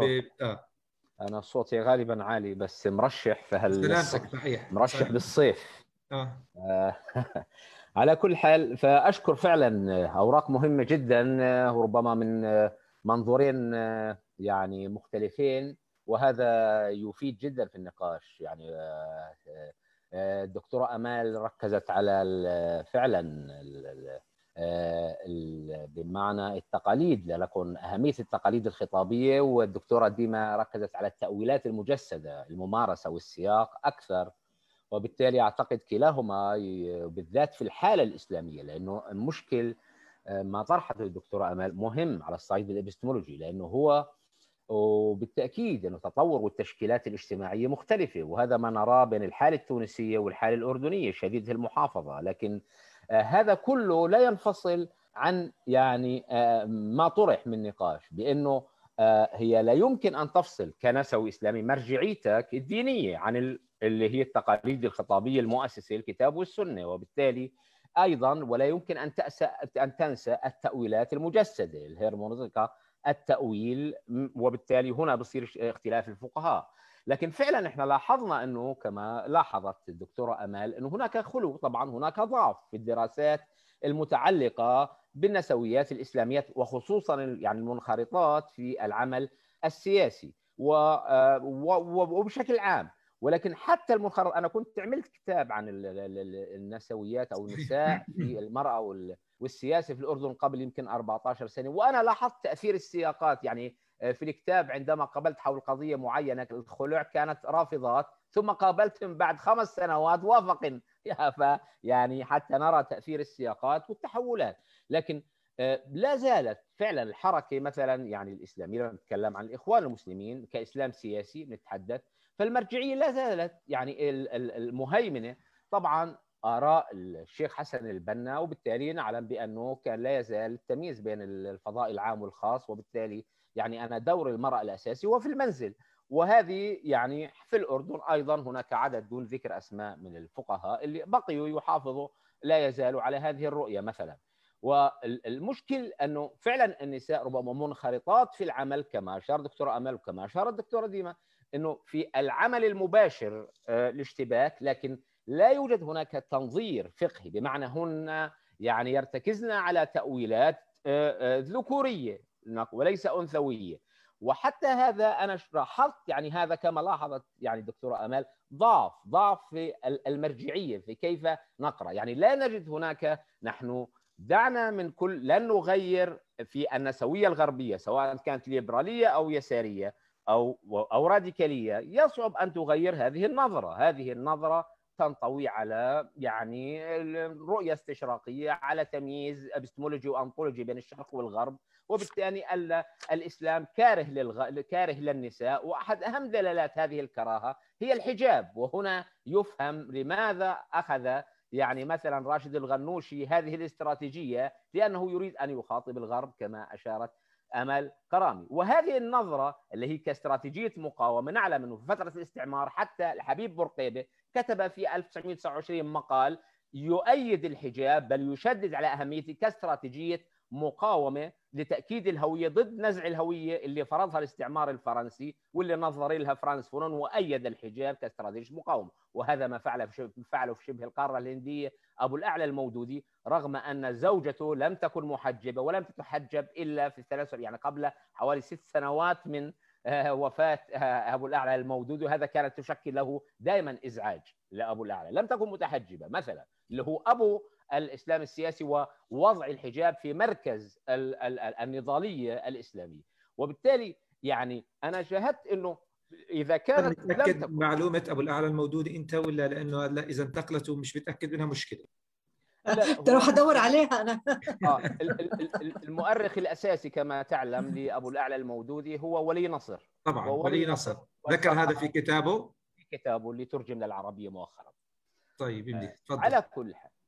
اذا يعني اذا نحن يعني في هذا إنه إمرار بتصير تأكيدات الهوية في قضية ونلغي كثير من الأشياء يعني في مواجهة النسوية الليبرالية والراديكالية نلغي كثير من القضايا وننسى وحتى يعني نعلم إن هذه النسويات لا تعترف حتى بالنسوية الإسلامية يعني النسوية الإسلامية اللي بنعرفها اللي طرحت أفكار جريئة. ولكن في داخل هذه الحركات عادة فعلا في ضعف يعني فيش اطلاع على ليس التراث الليبرالي أو الراديكالي أو اليساري أو الكولونيالي ما بعد كولونيالي إنما على اطروحات الإسلامية. يعني لا نجد هناك اطلاع واضح على اطروحات رفعت حسن مثلا أو اطروحات أسماء برلس أو حتى أسماء المرابط في المغرب أو حتى يعني يعني نسويات أخريات. فبالتالي في ضعف اللي أمينة ودود يعني اللي هي إنشاء هرمونوطيقه لا ترتكز فقط على السياقات ليس بفعل السياقات إنما هي ترجع إلى هرمونوطيقه تأويلية للمصادر التأسيسية للقرآن والسنة يعني. وبالتالي هي دائما كما أشارت الدكتورة أمال إنه إذا حدث شيء فترجع إلى المرجع إلى المرجع وهو مثلا راشد الغنوشي لكي يقول أن هذا موقف شرعي أو هذا غير موقف شرعي. كما أشارت الدكتورة ديما ترجع إلى هيئة العلماء يعني بصرف النظر انه وجود نساء فيها المهم هو الفكر يعني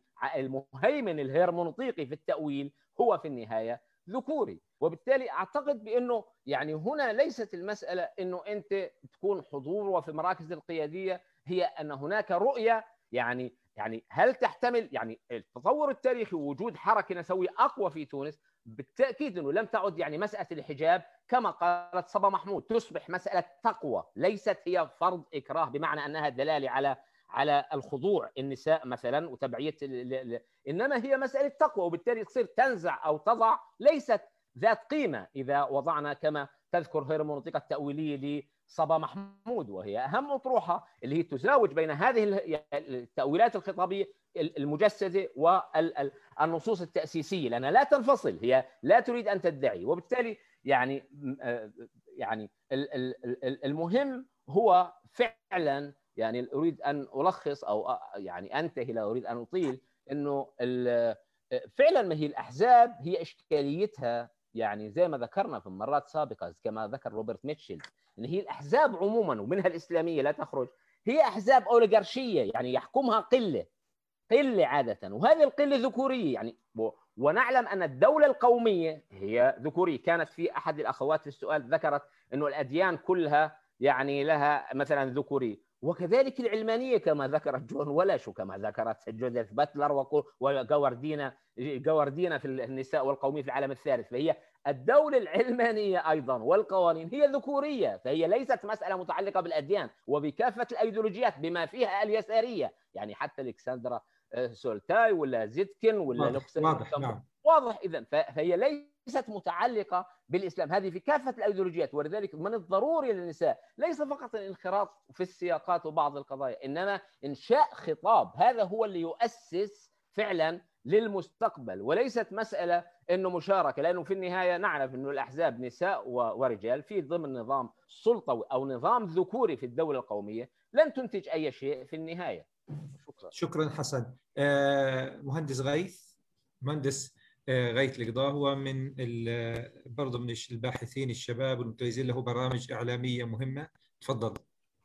آه، السلام عليكم. أسعد الله اوقاتكم بكل خير. شكرا للجميع وشكرا للدكتوره أمل والدكتوره ديما على الورقتين الهامتين. وحقيقة أنا لدي سؤال أو سؤالين للدكتورة ديما إذا سمحت. ولدي يعني مداخلة بسيطة. يعني أنا سعيد جدا بأن النساء أصبحن قريبات جدا من مواقع صنع القرار السياسي داخل حزب جبهه العمل الإسلامي.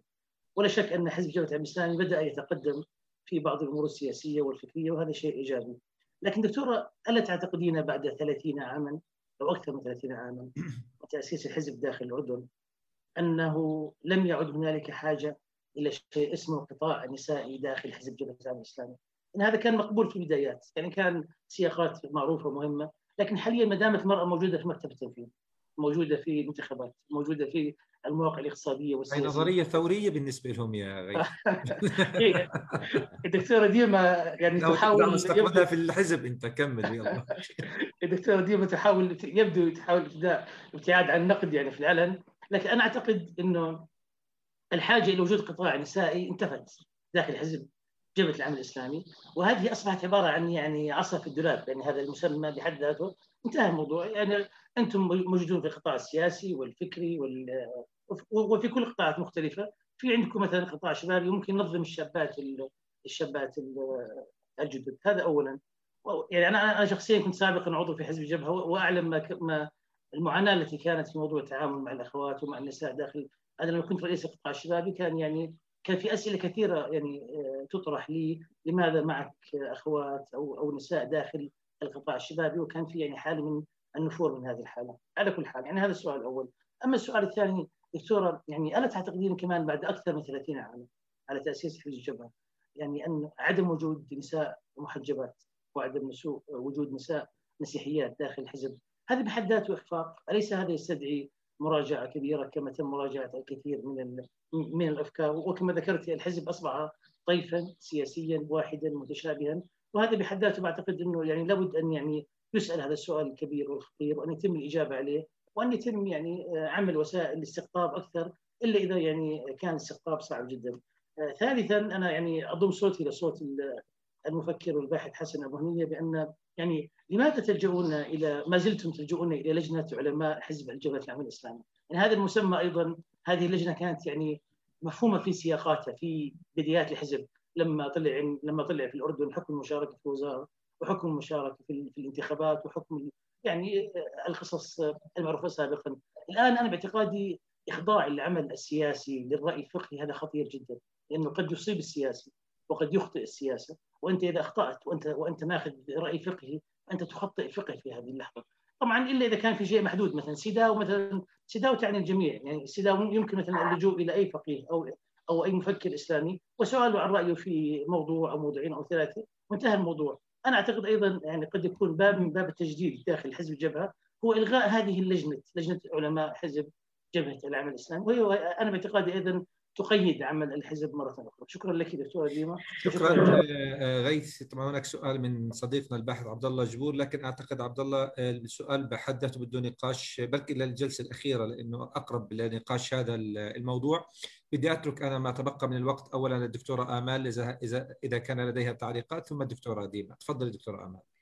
شكرا لجميع المتدخلين والمتدخلات لي مجموعة من النقاط برقيا سأشير إليها نظرا لضغط الوقت.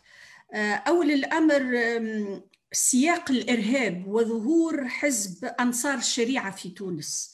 ونموذج سوق للمرأة المبرقعة أو التي لها زي خاص في تونس يظهر لأول مرة. وما أثاره من جدل هذا أثر أيضا في اعتقادي. هذه قراءتي على التزحزح في المواقف لدى حركة النهضة.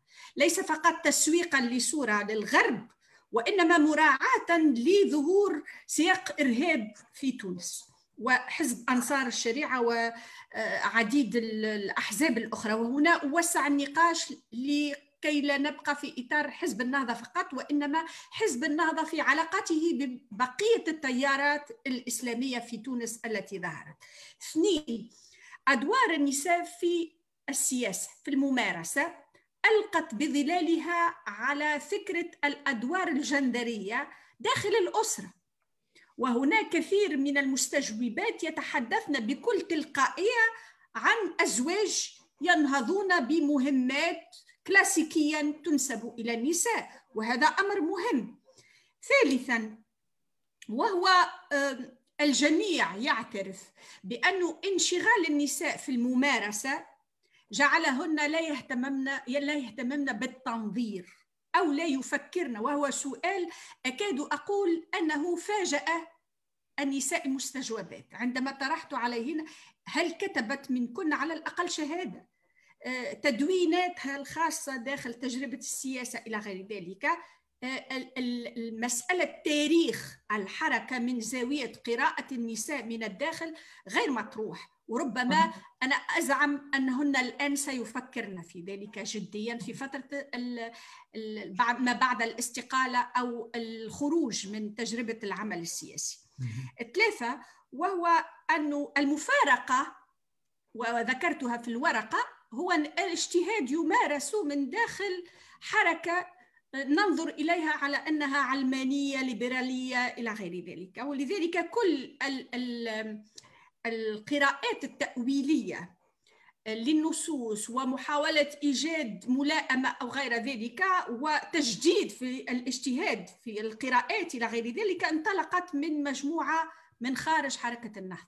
وفوجئت أنا مثلا عندما استشهدت آه، بعض النساء المحاورات المحاورات المستجوبات بمقالاتي. أنا شخصيا إذا اعتبرت أنها تسند ما يحتجن إليه من حجج في الظهور في الإعلام. وهنا آه، أضيف إلى أنه تعدد المواقف مواقف النساء. هو يقوض فكرة مركزية. ننظر إلى النساء داخل حركة النهضة على أنهن يمثلن كتلة. آه، كتلة منسجمة. فإذا بنا نكتشف اختلاف المواقف تباين إلى غير ذلك وهو يكسر فكرة الانضباط الحزبي والتنظيمية الطاعة للتنظيم وغير ذلك. وهذا يبين التنوع داخل الحزب. آه، خامسا عندما نقول الإسلاميون والمرأة وهو عنوان آه، الجلسة.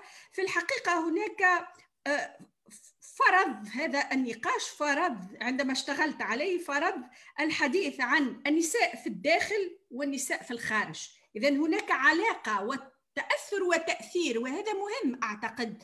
علاقة التأثر والتأثير لم تكن بين الإسلاميات داخل حركة النهضة بغيرهن الشبيهات وإنما في اعتقادي هذه قراءتي البسيطة أزعم أنهن تأثرن أكثر بالنساء داخل الأحزاب الأخرى في تونس. ولذلك فوجئت أنا بأنه عديد منهن مثلا زرنا الأردن وزرنا السودان وغيرها ويقولن لا نحن فصيل خاص لا, نش...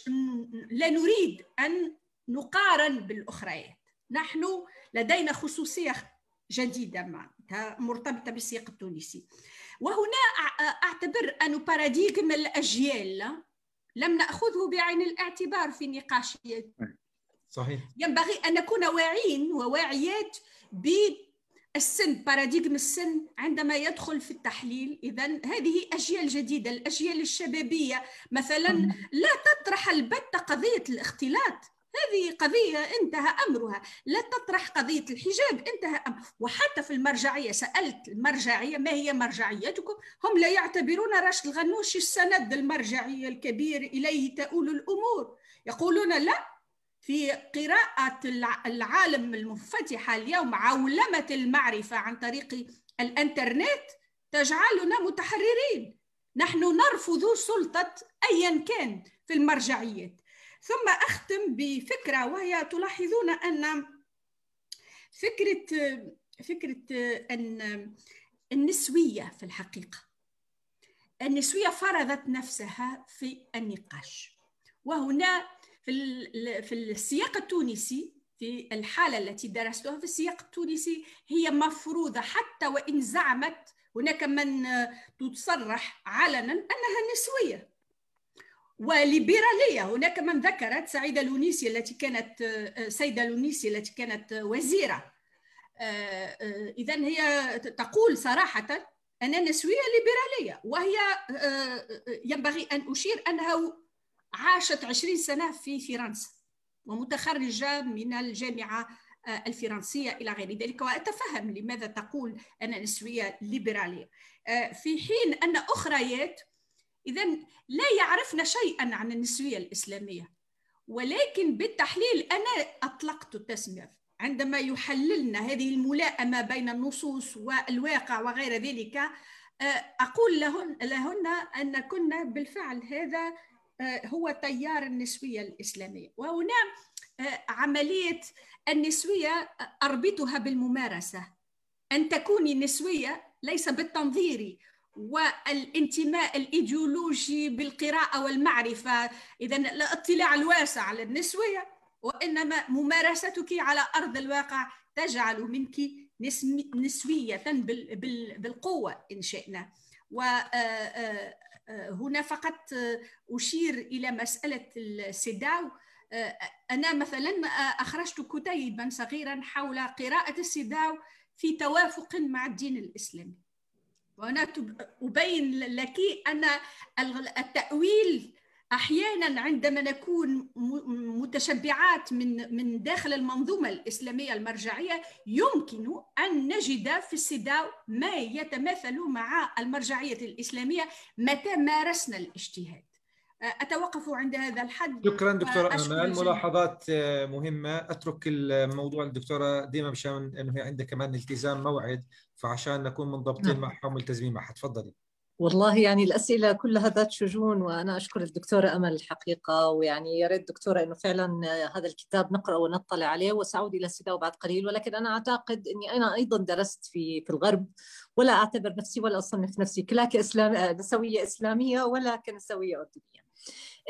دعني أعود إلى آه، سؤال الأخت ديما وهو سؤال مهم جدا. وأرجع وأقول يعني باطلاعي على شيء من الحقيقة من النسوية وكيف بدأ هذا النموذج كنموذج اقتصادي أو كحركة حقوق اقتصادية. ومن ثم تطور في نماذج أخرى إلى أن وصل إلى الموجات الراديكاليه الراديكالية الآن التي يعني تمأسس أو تشرع لما نعتبره ربما في مجتمعنا العربي شيء من الشذوذ.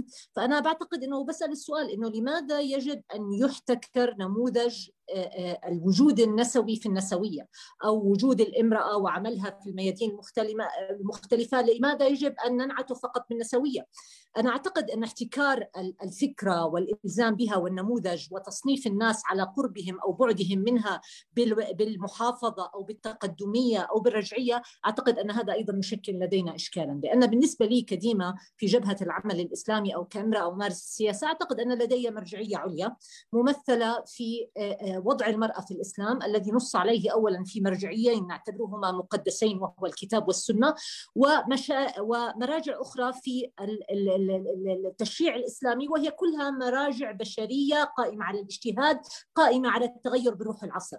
فأنا أجد أني في كلا في كل هذه المراجع لدي الحقيقة أكثر مما قدم للمرأة في الغرب ويأخذ بروح التطور ويأخذ بروح التغيير والاجتهاد ومراعاة روح العصر ومراعاة التغيرات.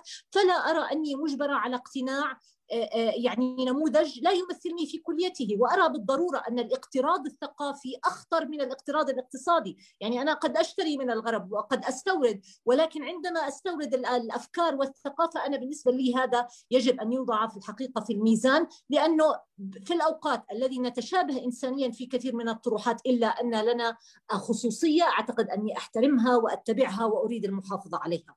أما بالنسبة لما يحصل في الأردن الحقيقة هناك أنا ما اتهمت أحد أختي الكريمة. ولكن أنا أعتقد إنه أنا في خصوصية يجب أن أحافظ عليها في الأردن، خصوصيه تستند إلى الشريعة الإسلامية في مصادرها المختلفة، لذلك أنا عندما رفضت سيداو لم أرفضها وإني بالتالي لم أقرأها ولم أتعرض. في دكتورة أمال الكثير من الأشياء الجيدة في سيداو ولكنها موجودة أيضا في الإسلام، فبالتالي المشكلة في الأشياء التي تخالف الإسلام والتي تؤدي إلى هدم الأسرة في رأينا، والتي تعرض النصوص الإسلامية إلى المراجعة والتغيير وهي نصوص أصلية في الميراث وفي في غير ذلك منصوص عليها بالكتاب والسنة. هنا أنا تكمن مشكلتي. أعرف أن دولنا وقعت عليها ومنها الأردن ولكن أيضا في هذا التوقيع نعرف أنه لا يجوز التحفظ على مواد أساسية. آه، هاي المواد الأساسية منها المادة 16 التي تتعلق بالأسرة. ما هي كل ما يتعلق بالأسرة موجود في الشريعة وموجود في السنة. كيف سأسمح أو كيف سأقبل بمراجعة أشياء لديها يعني مخالفة مع صريح النص الموجود في الكتاب والسنة. أما إذا وجدت هذه المراجعة من الداخل فأنا ليس عندي أي مشكلة فيها. لقد قمنا في الأردن بتغيير الكثير مما يتعلق بالإفتاء الأردني وأصبح الإفتاء الأردني كان يعتمد مذهبا إسلاميا واحدا ففتح الآن المجال للمذاهب الإسلامية. هذا ما أريد أن تكون المراجعة من الداخل وليس مراجعة مفروضة علي من الخارج. قد يكون فيها الكثير من المشكلات التي لا أستطيع التحفظ عليها. مثلا زي ما قالت الدكتورة حياة إحنا انضممنا إلى الجهد الجماعي في رفع المادة أو في تغيير مادة العقوبات في عدم تزويج المغتصب. أيضا انضممنا إلى الجهد الجماعي اللي إحنا مؤمنين فيه بإيقاف العنف الأسري وبتشريع قانون ضد العنف الأسري. انضممنا إلى تمكين المرأة اقتصاديا في قوانين العمل وفي غيرها من القوانين لأنه نرى أنه هذا ديننا بالضرورة. يفسح للمرأة حقوقا في الاقتصاد وفي السياسة وفي إلى آخره. فمرجعيتنا مهمة نحن محافظين عليها ومعترفين فيها. لذلك أخت ديما المشكلة أنه ما في مجال الحقيقة وإحنا كثير حضرنا من اللقاءات مع اللجنة الوطنية لشؤون المرأة.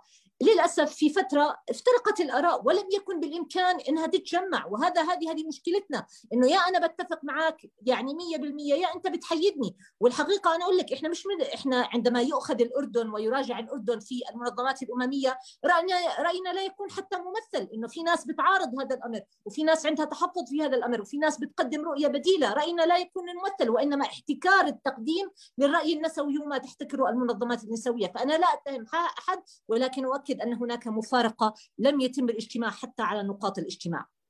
آه، آه، ما تفضل فيه الدكتور آه، دكتور هشام. دكتور بشكرك الحقيقة. عندما أشرت أنه النساء لسنا كتلة واحدة وإحنا فعلا لسنا كتلة واحدة لا في الأردن ولا في غير ذلك حتى المرأة العربية ليست كتلة واحدة فكرية. ولكن للأسف حتى يعني التشجيع على الاختلاف ليس هناك تشجيع على الاختلاف. والتبعية للنموذج النسوي هو كما قلت ما يتم يعني قياس النساء بالمقارنة مع هذا النموذج فإما أن نكون مقاربين متقدمين يعني نقدم في كل مجالات تمثيل المرأة أو نكون رجعيين وبالتالي لا يسمح لنا بالوجود إلا في هذه الأطر اللي بيكون فيها مجال للبحث العلمي ولإبداء النظر. المرجعية الإخوان أعتقد أيضا أنهم ليسوا نمطا واحدا. وبالرغم من أن هناك مرجعية فكرية موجودة ولكن أعتقد أننا في الأردن أيضا استطعنا أن يكون لدينا أيضا خليني أحكي تغييرات إيجابية إضافات إيجابية اخونا الحالة الأردنية أيضا. لذلك ممارستنا هي مختلفة ربما عن ممارسات أخرى وهذا شيء جيد. أنت بالنهاية أخذت حالة فكرية وأسقطتها على حالة محلية وأخذت منها وحسنت فيها. فاعتقد إنه بالرغم إنه بذور الفكر الإخواني ربما نشأ في مصر ولكن أعتقد أن كل الدول أخذت مقارباتها المختلفة يعني ومراجعتها هو أعتقد المختلفة. سؤال دكتورة ديما سؤال الدكتور هشام جعفر إنه في تطور على وضع المرأة في جبهة العمل الاسلامي لكن لم يكن هنالك آه، تطور موازن حتى في داخل جماعة الإخوان المسلمين. ما أحكي لك هذا هذا هذا أحكي لك ما سمح بالتطور في الممارسات في جبهة العمل الإسلامي الإسلامي هو التغير الفكري لدى الإخوان. فلو لم يكن هناك تغير فكري للإخوان في مناهجهم ومحاضنهم وتربيتهم لم, لم ينعكس هذا على التغير السياسي. ففي الوقت الذي أتفق معك دكتور إنما ربما التمثيل النسائي في بعض الدول معترف فيه وفي بعض الدول غير معترف فيه آه، آه، فالتمثيل لسه ما زال حتى في مجالسهم يعني لا يرقى لدرجة الاعتراف في الأردن الحقيقة. ف وإنما كل العمل السياسي وجه أو كل العمل النسائي وجه إلى الإطار السياسي وهو جبهة العمل الإسلامي. آه، أستاذنا الكريم الدكتور الحاج المكاسب برأيي تقاس في سياق. في الوقت اللي أنا بعتقد فعلا نظريا أن هذه الأمور هي بديهيات لأنها موجودة في ديني. ولو بدي أخذ لك النماذج الإسلامية أعتقد أنها غطت من الإبرة إلى إلى الجمل. ولكن إحنا الآن بنعتقد عن مكاسب في سياق. في الوقت اللي مثلا بعض دولنا ما زالت بتحرم الأردن من المرأة من الميراث وربما تتعرض المرأة للقتل ويفسر هذا القتل أنه قتل بحجة الشرف ولا بيكون في جريمة شرف ولا غيرها وليس هناك شرف في الجريمة أصلا. ولكن بيكون السبب بسبب إنه لا تريد أن تمكن من ميراثها. فأنا بعتقد إنه المكاسب تقاس في البيئة. في دول تمارس الاستبداد السياسي فأي تطور سياسي هو يعتبر مكسب. في دول تمارس استبداد التقاليد أي اختراق لهذا الأمر هذا يعتبر مكسب. فما تعتبره بديهيات أنا ما زلت أعتبرها مكاسب لأن هذا المكاسب في ظل وضع عربي سياسي اجتماعي انكفأ على أبسط حقوق الإنسان ناهيك حقوق المرأة. آه الآن الخطاب عندنا آه خطاب مختلف. آه، نفتقر إلى الكتابة والتوثيق كما ذكر الكثيرين الحقيقة. ولكن الآن ما يجري أهم هو تحرير الموروث. تحرير الموروث الديني وتحرير آراء الفقهاء من اللي آه، بيقول لك المرأة إذا مريت أمام آه، إذا مرت أمام رجل بتقطع صلاته إلى آخره من هذه الأمور الآن تحرير الموروث يعنيني ويهمني ويهمني أن يستمر هذا النمط سواء كان في أحاديث الرسول صلى الله عليه وسلم عشان ذكرت هيك المثال وأرجو أنكم تعودوا إلى تحرير أحاديث الرسول صلى الله عليه وسلم من صحيحها إلى ضعيفها وأيضا تحرير آراء الفقهاء بظل هذا رأي اجتهادي ابن تيمية ابن القيم غيرهم من الفقهاء لهم فضلهم في اجتهادهم ولكن ليس بالضرورة أن اجتهاده في ذلك الوقت هو ما يجب أن يمثلني الآن. وحتى أنتم بتعرفوا الشافعي كان يجتهد في مصر اجتهادات مختلفة عن اجتهاداته في العراق. فما يهمني الآن هو الخطاب الذي يعتمد على مرجعية الشريعة الإسلامية وأن يأخذ بروح التجديد والتجديد ومراجعة الموروث الثقافي والموروث الديني. بدي أحكي كمان بس ثلاث نقاط أخي الكريم. آه، إحنا سعينا أيضا في بعض المصادر آه، في بعض يعني المجالات فأنشأنا جمعيات تعنى بالكتابة في دائرة المرأة والطفل والأسرة وأصدرت بعض هذه الجمعيات ما يسمى بدستور الأسرة في الإسلام. وكان ردا يعني بشكل أساسي على آه، سيداو.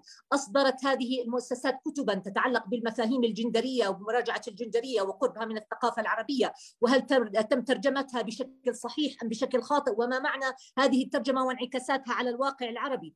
فأنا أعتقد أن هذا مهم لأننا نفتخر بأن لدينا حيوية في المرجعية مما يؤكد على حيوية في الاجتهاد. فليش أنا بدي أضل المرجعيه لأن المرجعية أعتقد أنها ليست مرجعية جامدة وإنما مرجعية تمتاز بالحيوية وبالحيوية في الاجتهاد. آه، آه، آه، لماذا الرجوع إلى المرجعية؟ وهذا يقودني إلى سؤال الأخ غيث لقضاء أنا بعتقد إن يجب أن أرجع إلى المرجعية لأن المرجعية هي إنما أخذت هذا الموقع لأنها مرجعية متخصصة. فأنا كديما اللي دارسه إنجليزي شو بده يفهمني؟ قد ما قرأت وقد ما بحثت مداخل الشريعة عندما يتعلق الأمر بالزواج والطلاق والحضانة والميراث إلى آخره، صحيح أنا مسلمة وصحيح أزعم أني أمارس ديني بالقدر اللي أنا بعرفه ولكن ما يتعلق بأصول المعرفة وانعكاساتها وتطبيقها أنا بعتقد أني بحاجة أن أرجع إلى مرجعية ذات تخصص. وهذا لا يعيبني ولا يقلل من أهليتي الفكرية. أنت لما بدك تتعلم إنجليزي المفروض إنك ترجع لي. لما بدك تروح على تتعالج المفروض إنك ترجع إلى طبيب وليس إلى مجبر عربي كما كنا نعرف. فدعوتنا إلى الرجوع إلى المرجعية هي من باب الاختصاص ويعني إسدال الأمر أو يعني إرجاع الأمر إلى أهله وبالتالي الخروج برأي راي متخصص شرعي علمي لا يعتمد على أهواء السياسيين ولا يتم استخدام السياسيين آه، للدين كما يقال وإنما الرجوع إلى رأي متخصص موضوعي لا لا لا يقولب الأمور كما يريد. وهنا يعني ربما أرجع الحقيقة إلى رأي أعتقد كثيرا وهو لعالم مغربي أو كاتب مغربي وهو أحمد الريسوني يقول من تسيس ولم يتفقه فقد تعلمن ومن تفقه ولم يتسيس فقد ترهبن ومن جمع بينهما فقد تمكن. أنا برأيي أن المرجعية ولن أتخلى عن ذلك أن مرجعيتنا يجب أن تبقى لأن الإسلام لم يأتي ليبقى على سجادة الصلاة ولم يبقى ولم يأتي حتى يعالج التقوى في نفس الإنسان وإنما أتى ليجمع بين هذه وبين قيادة العالم وتحسين العالم ويعني آه، خدمة الحضارة وخدمة الإنسانية. آه، ليش آه، أخي الكريم أنا ما عندي مشكلة غيث أنه القطاع النسائي يعني لا يكون موجودا في جبهة العمل الإسلامي. وكما قلت تم دمج المرأة تماما في كل اللجان فلدينا مرأة في الفريق السياسي ولدينا مرأة في الفريق الاقتصادي ولدينا نساء في الفريق التعليمي ولدينا نساء تكتب في رؤية الحزب ب 2030 لدينا نساء في كل المجالات ولكن أعتقد أنا شخصيا أنه من باب الخصوصية في الطرح والتركيز في الطرح ومواجهة الكم المتطور في قضايا النساء ومتابعتها آه، آه، آه، يعني أجد أن وجود القطاع النسائي مهم وهو مهم أيضا في تدريب القياديات النسائيات. نعم ليس لدينا امرأة محجبة. غير محجبة للآن.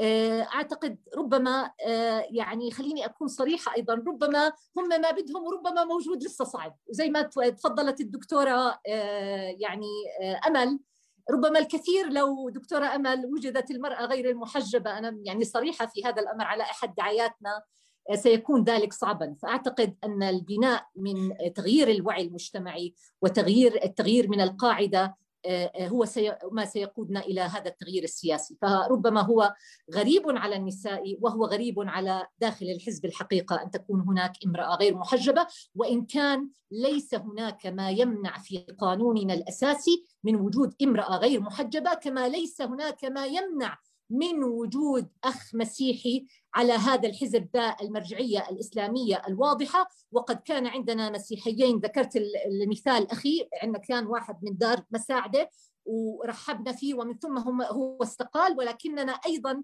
قدمنا نموذجا رائعا في الانتخابات الأخيرة في شيء يسمى التحالف الوطني للإصلاح الذي كانت جبهة العمل الإسلامي يعني موجودة فيه فقدمنا إخوانا مسيحيا على لوائح جبهة العمل الإسلامي آه، لم نستطع إنجاحهم لأسباب سياسية ولكن كما يقولون هم آه، كان الحزب أمينا معنا فأعطانا ذات الأصوات الذي أعطاها لكوادره وأعتقد أن في ذلك رسالة إيجابية. آه، لم نبلغ الحقيقة سقف الطموحات سواء في التنظير المعرفي ونحن مقصرون الحقيقة في ذلك وربما يعني يعني دكتور محمد أنا بشكرك وبشكر المعهد على تنبيهنا لأني عانيت معاناة شديدة في هذا الأمر أن أبحث عن مصادر وما وجدت إلا المصادر الشفوية الحقيقة. قليل منها كان مكتوبا فأنا بشكرك الحقيقة أنك نبهتنا لهذا الأمر ولكن أنا بعتقد أن هناك في مكاسب في تطورات يعنيني يعنيني جدا أن نجترح مسارا نسائيا اسلاميا قد يتفاهم مع المسار النسوي المطروح عالميا وقد وقد يقدم نموذجا بديلا. ولكن ليس بالضرورة أن يقترض في كل ما فيه لأني أرى تقدما في الإسلام أكبر من كل هذه النماذج. شكرا لكم. دكتورة ديما. آه يعني تركتنا عند شيء مهم من نصف الملآن من الكأس. آه زملائي وأصدقائي الأعزاء هو أننا إذا نظرنا إلى الخط النسوي في الحركات الإسلامية فهو خط متصاعد من حيث التمثيل من حيث المشاركة من حيث الاستقلالية في الرؤية وهنالك جدليات ونقاشات أعتقد واسعة وبحاجة إلى يعني آه، كثير من اللقاءات والحوارات من ضمنها ما ذكرته الدكتورة ديما تحرير مدونة الفقه الإسلامي من كثير من القضايا المتعلقة بالمرأة ما طرحته الدكتورة آمال ما يتعلق بما هي المرجعية الإسلامية؟ هنالك فرق بين المرجعية المقاصدية والمرجعية كما طرح يعني طرحت الدكتورة حياة المسامي هناك هناك مرجعية سلفية هناك مرجعية تأويلية هنالك مرجعية وبالتالي آه، ما الذي يحقق تقدما أكبر؟ آه، بالتأكيد يعني آه، هنالك العديد ما تزال من الأسئلة والنقاشات ولكن أعتقد أننا سلطنا الضوء بما يكفي على جزء من هذه التجربة وكنا نتمنى أن تكون معنا التجارب أخرى من الحركات الإسلامية من العالم العربي ولكن أعتقد أنه هذا الموضوع ما زال موضوعا حيا موضوعا مهما وله يعني كثير من القضايا المتعلقة به في قد يعني نتطرق إليها في المستقبل. شكرا جزيلا دكتورة ديما شكرا جزيلا دكتورة آمال.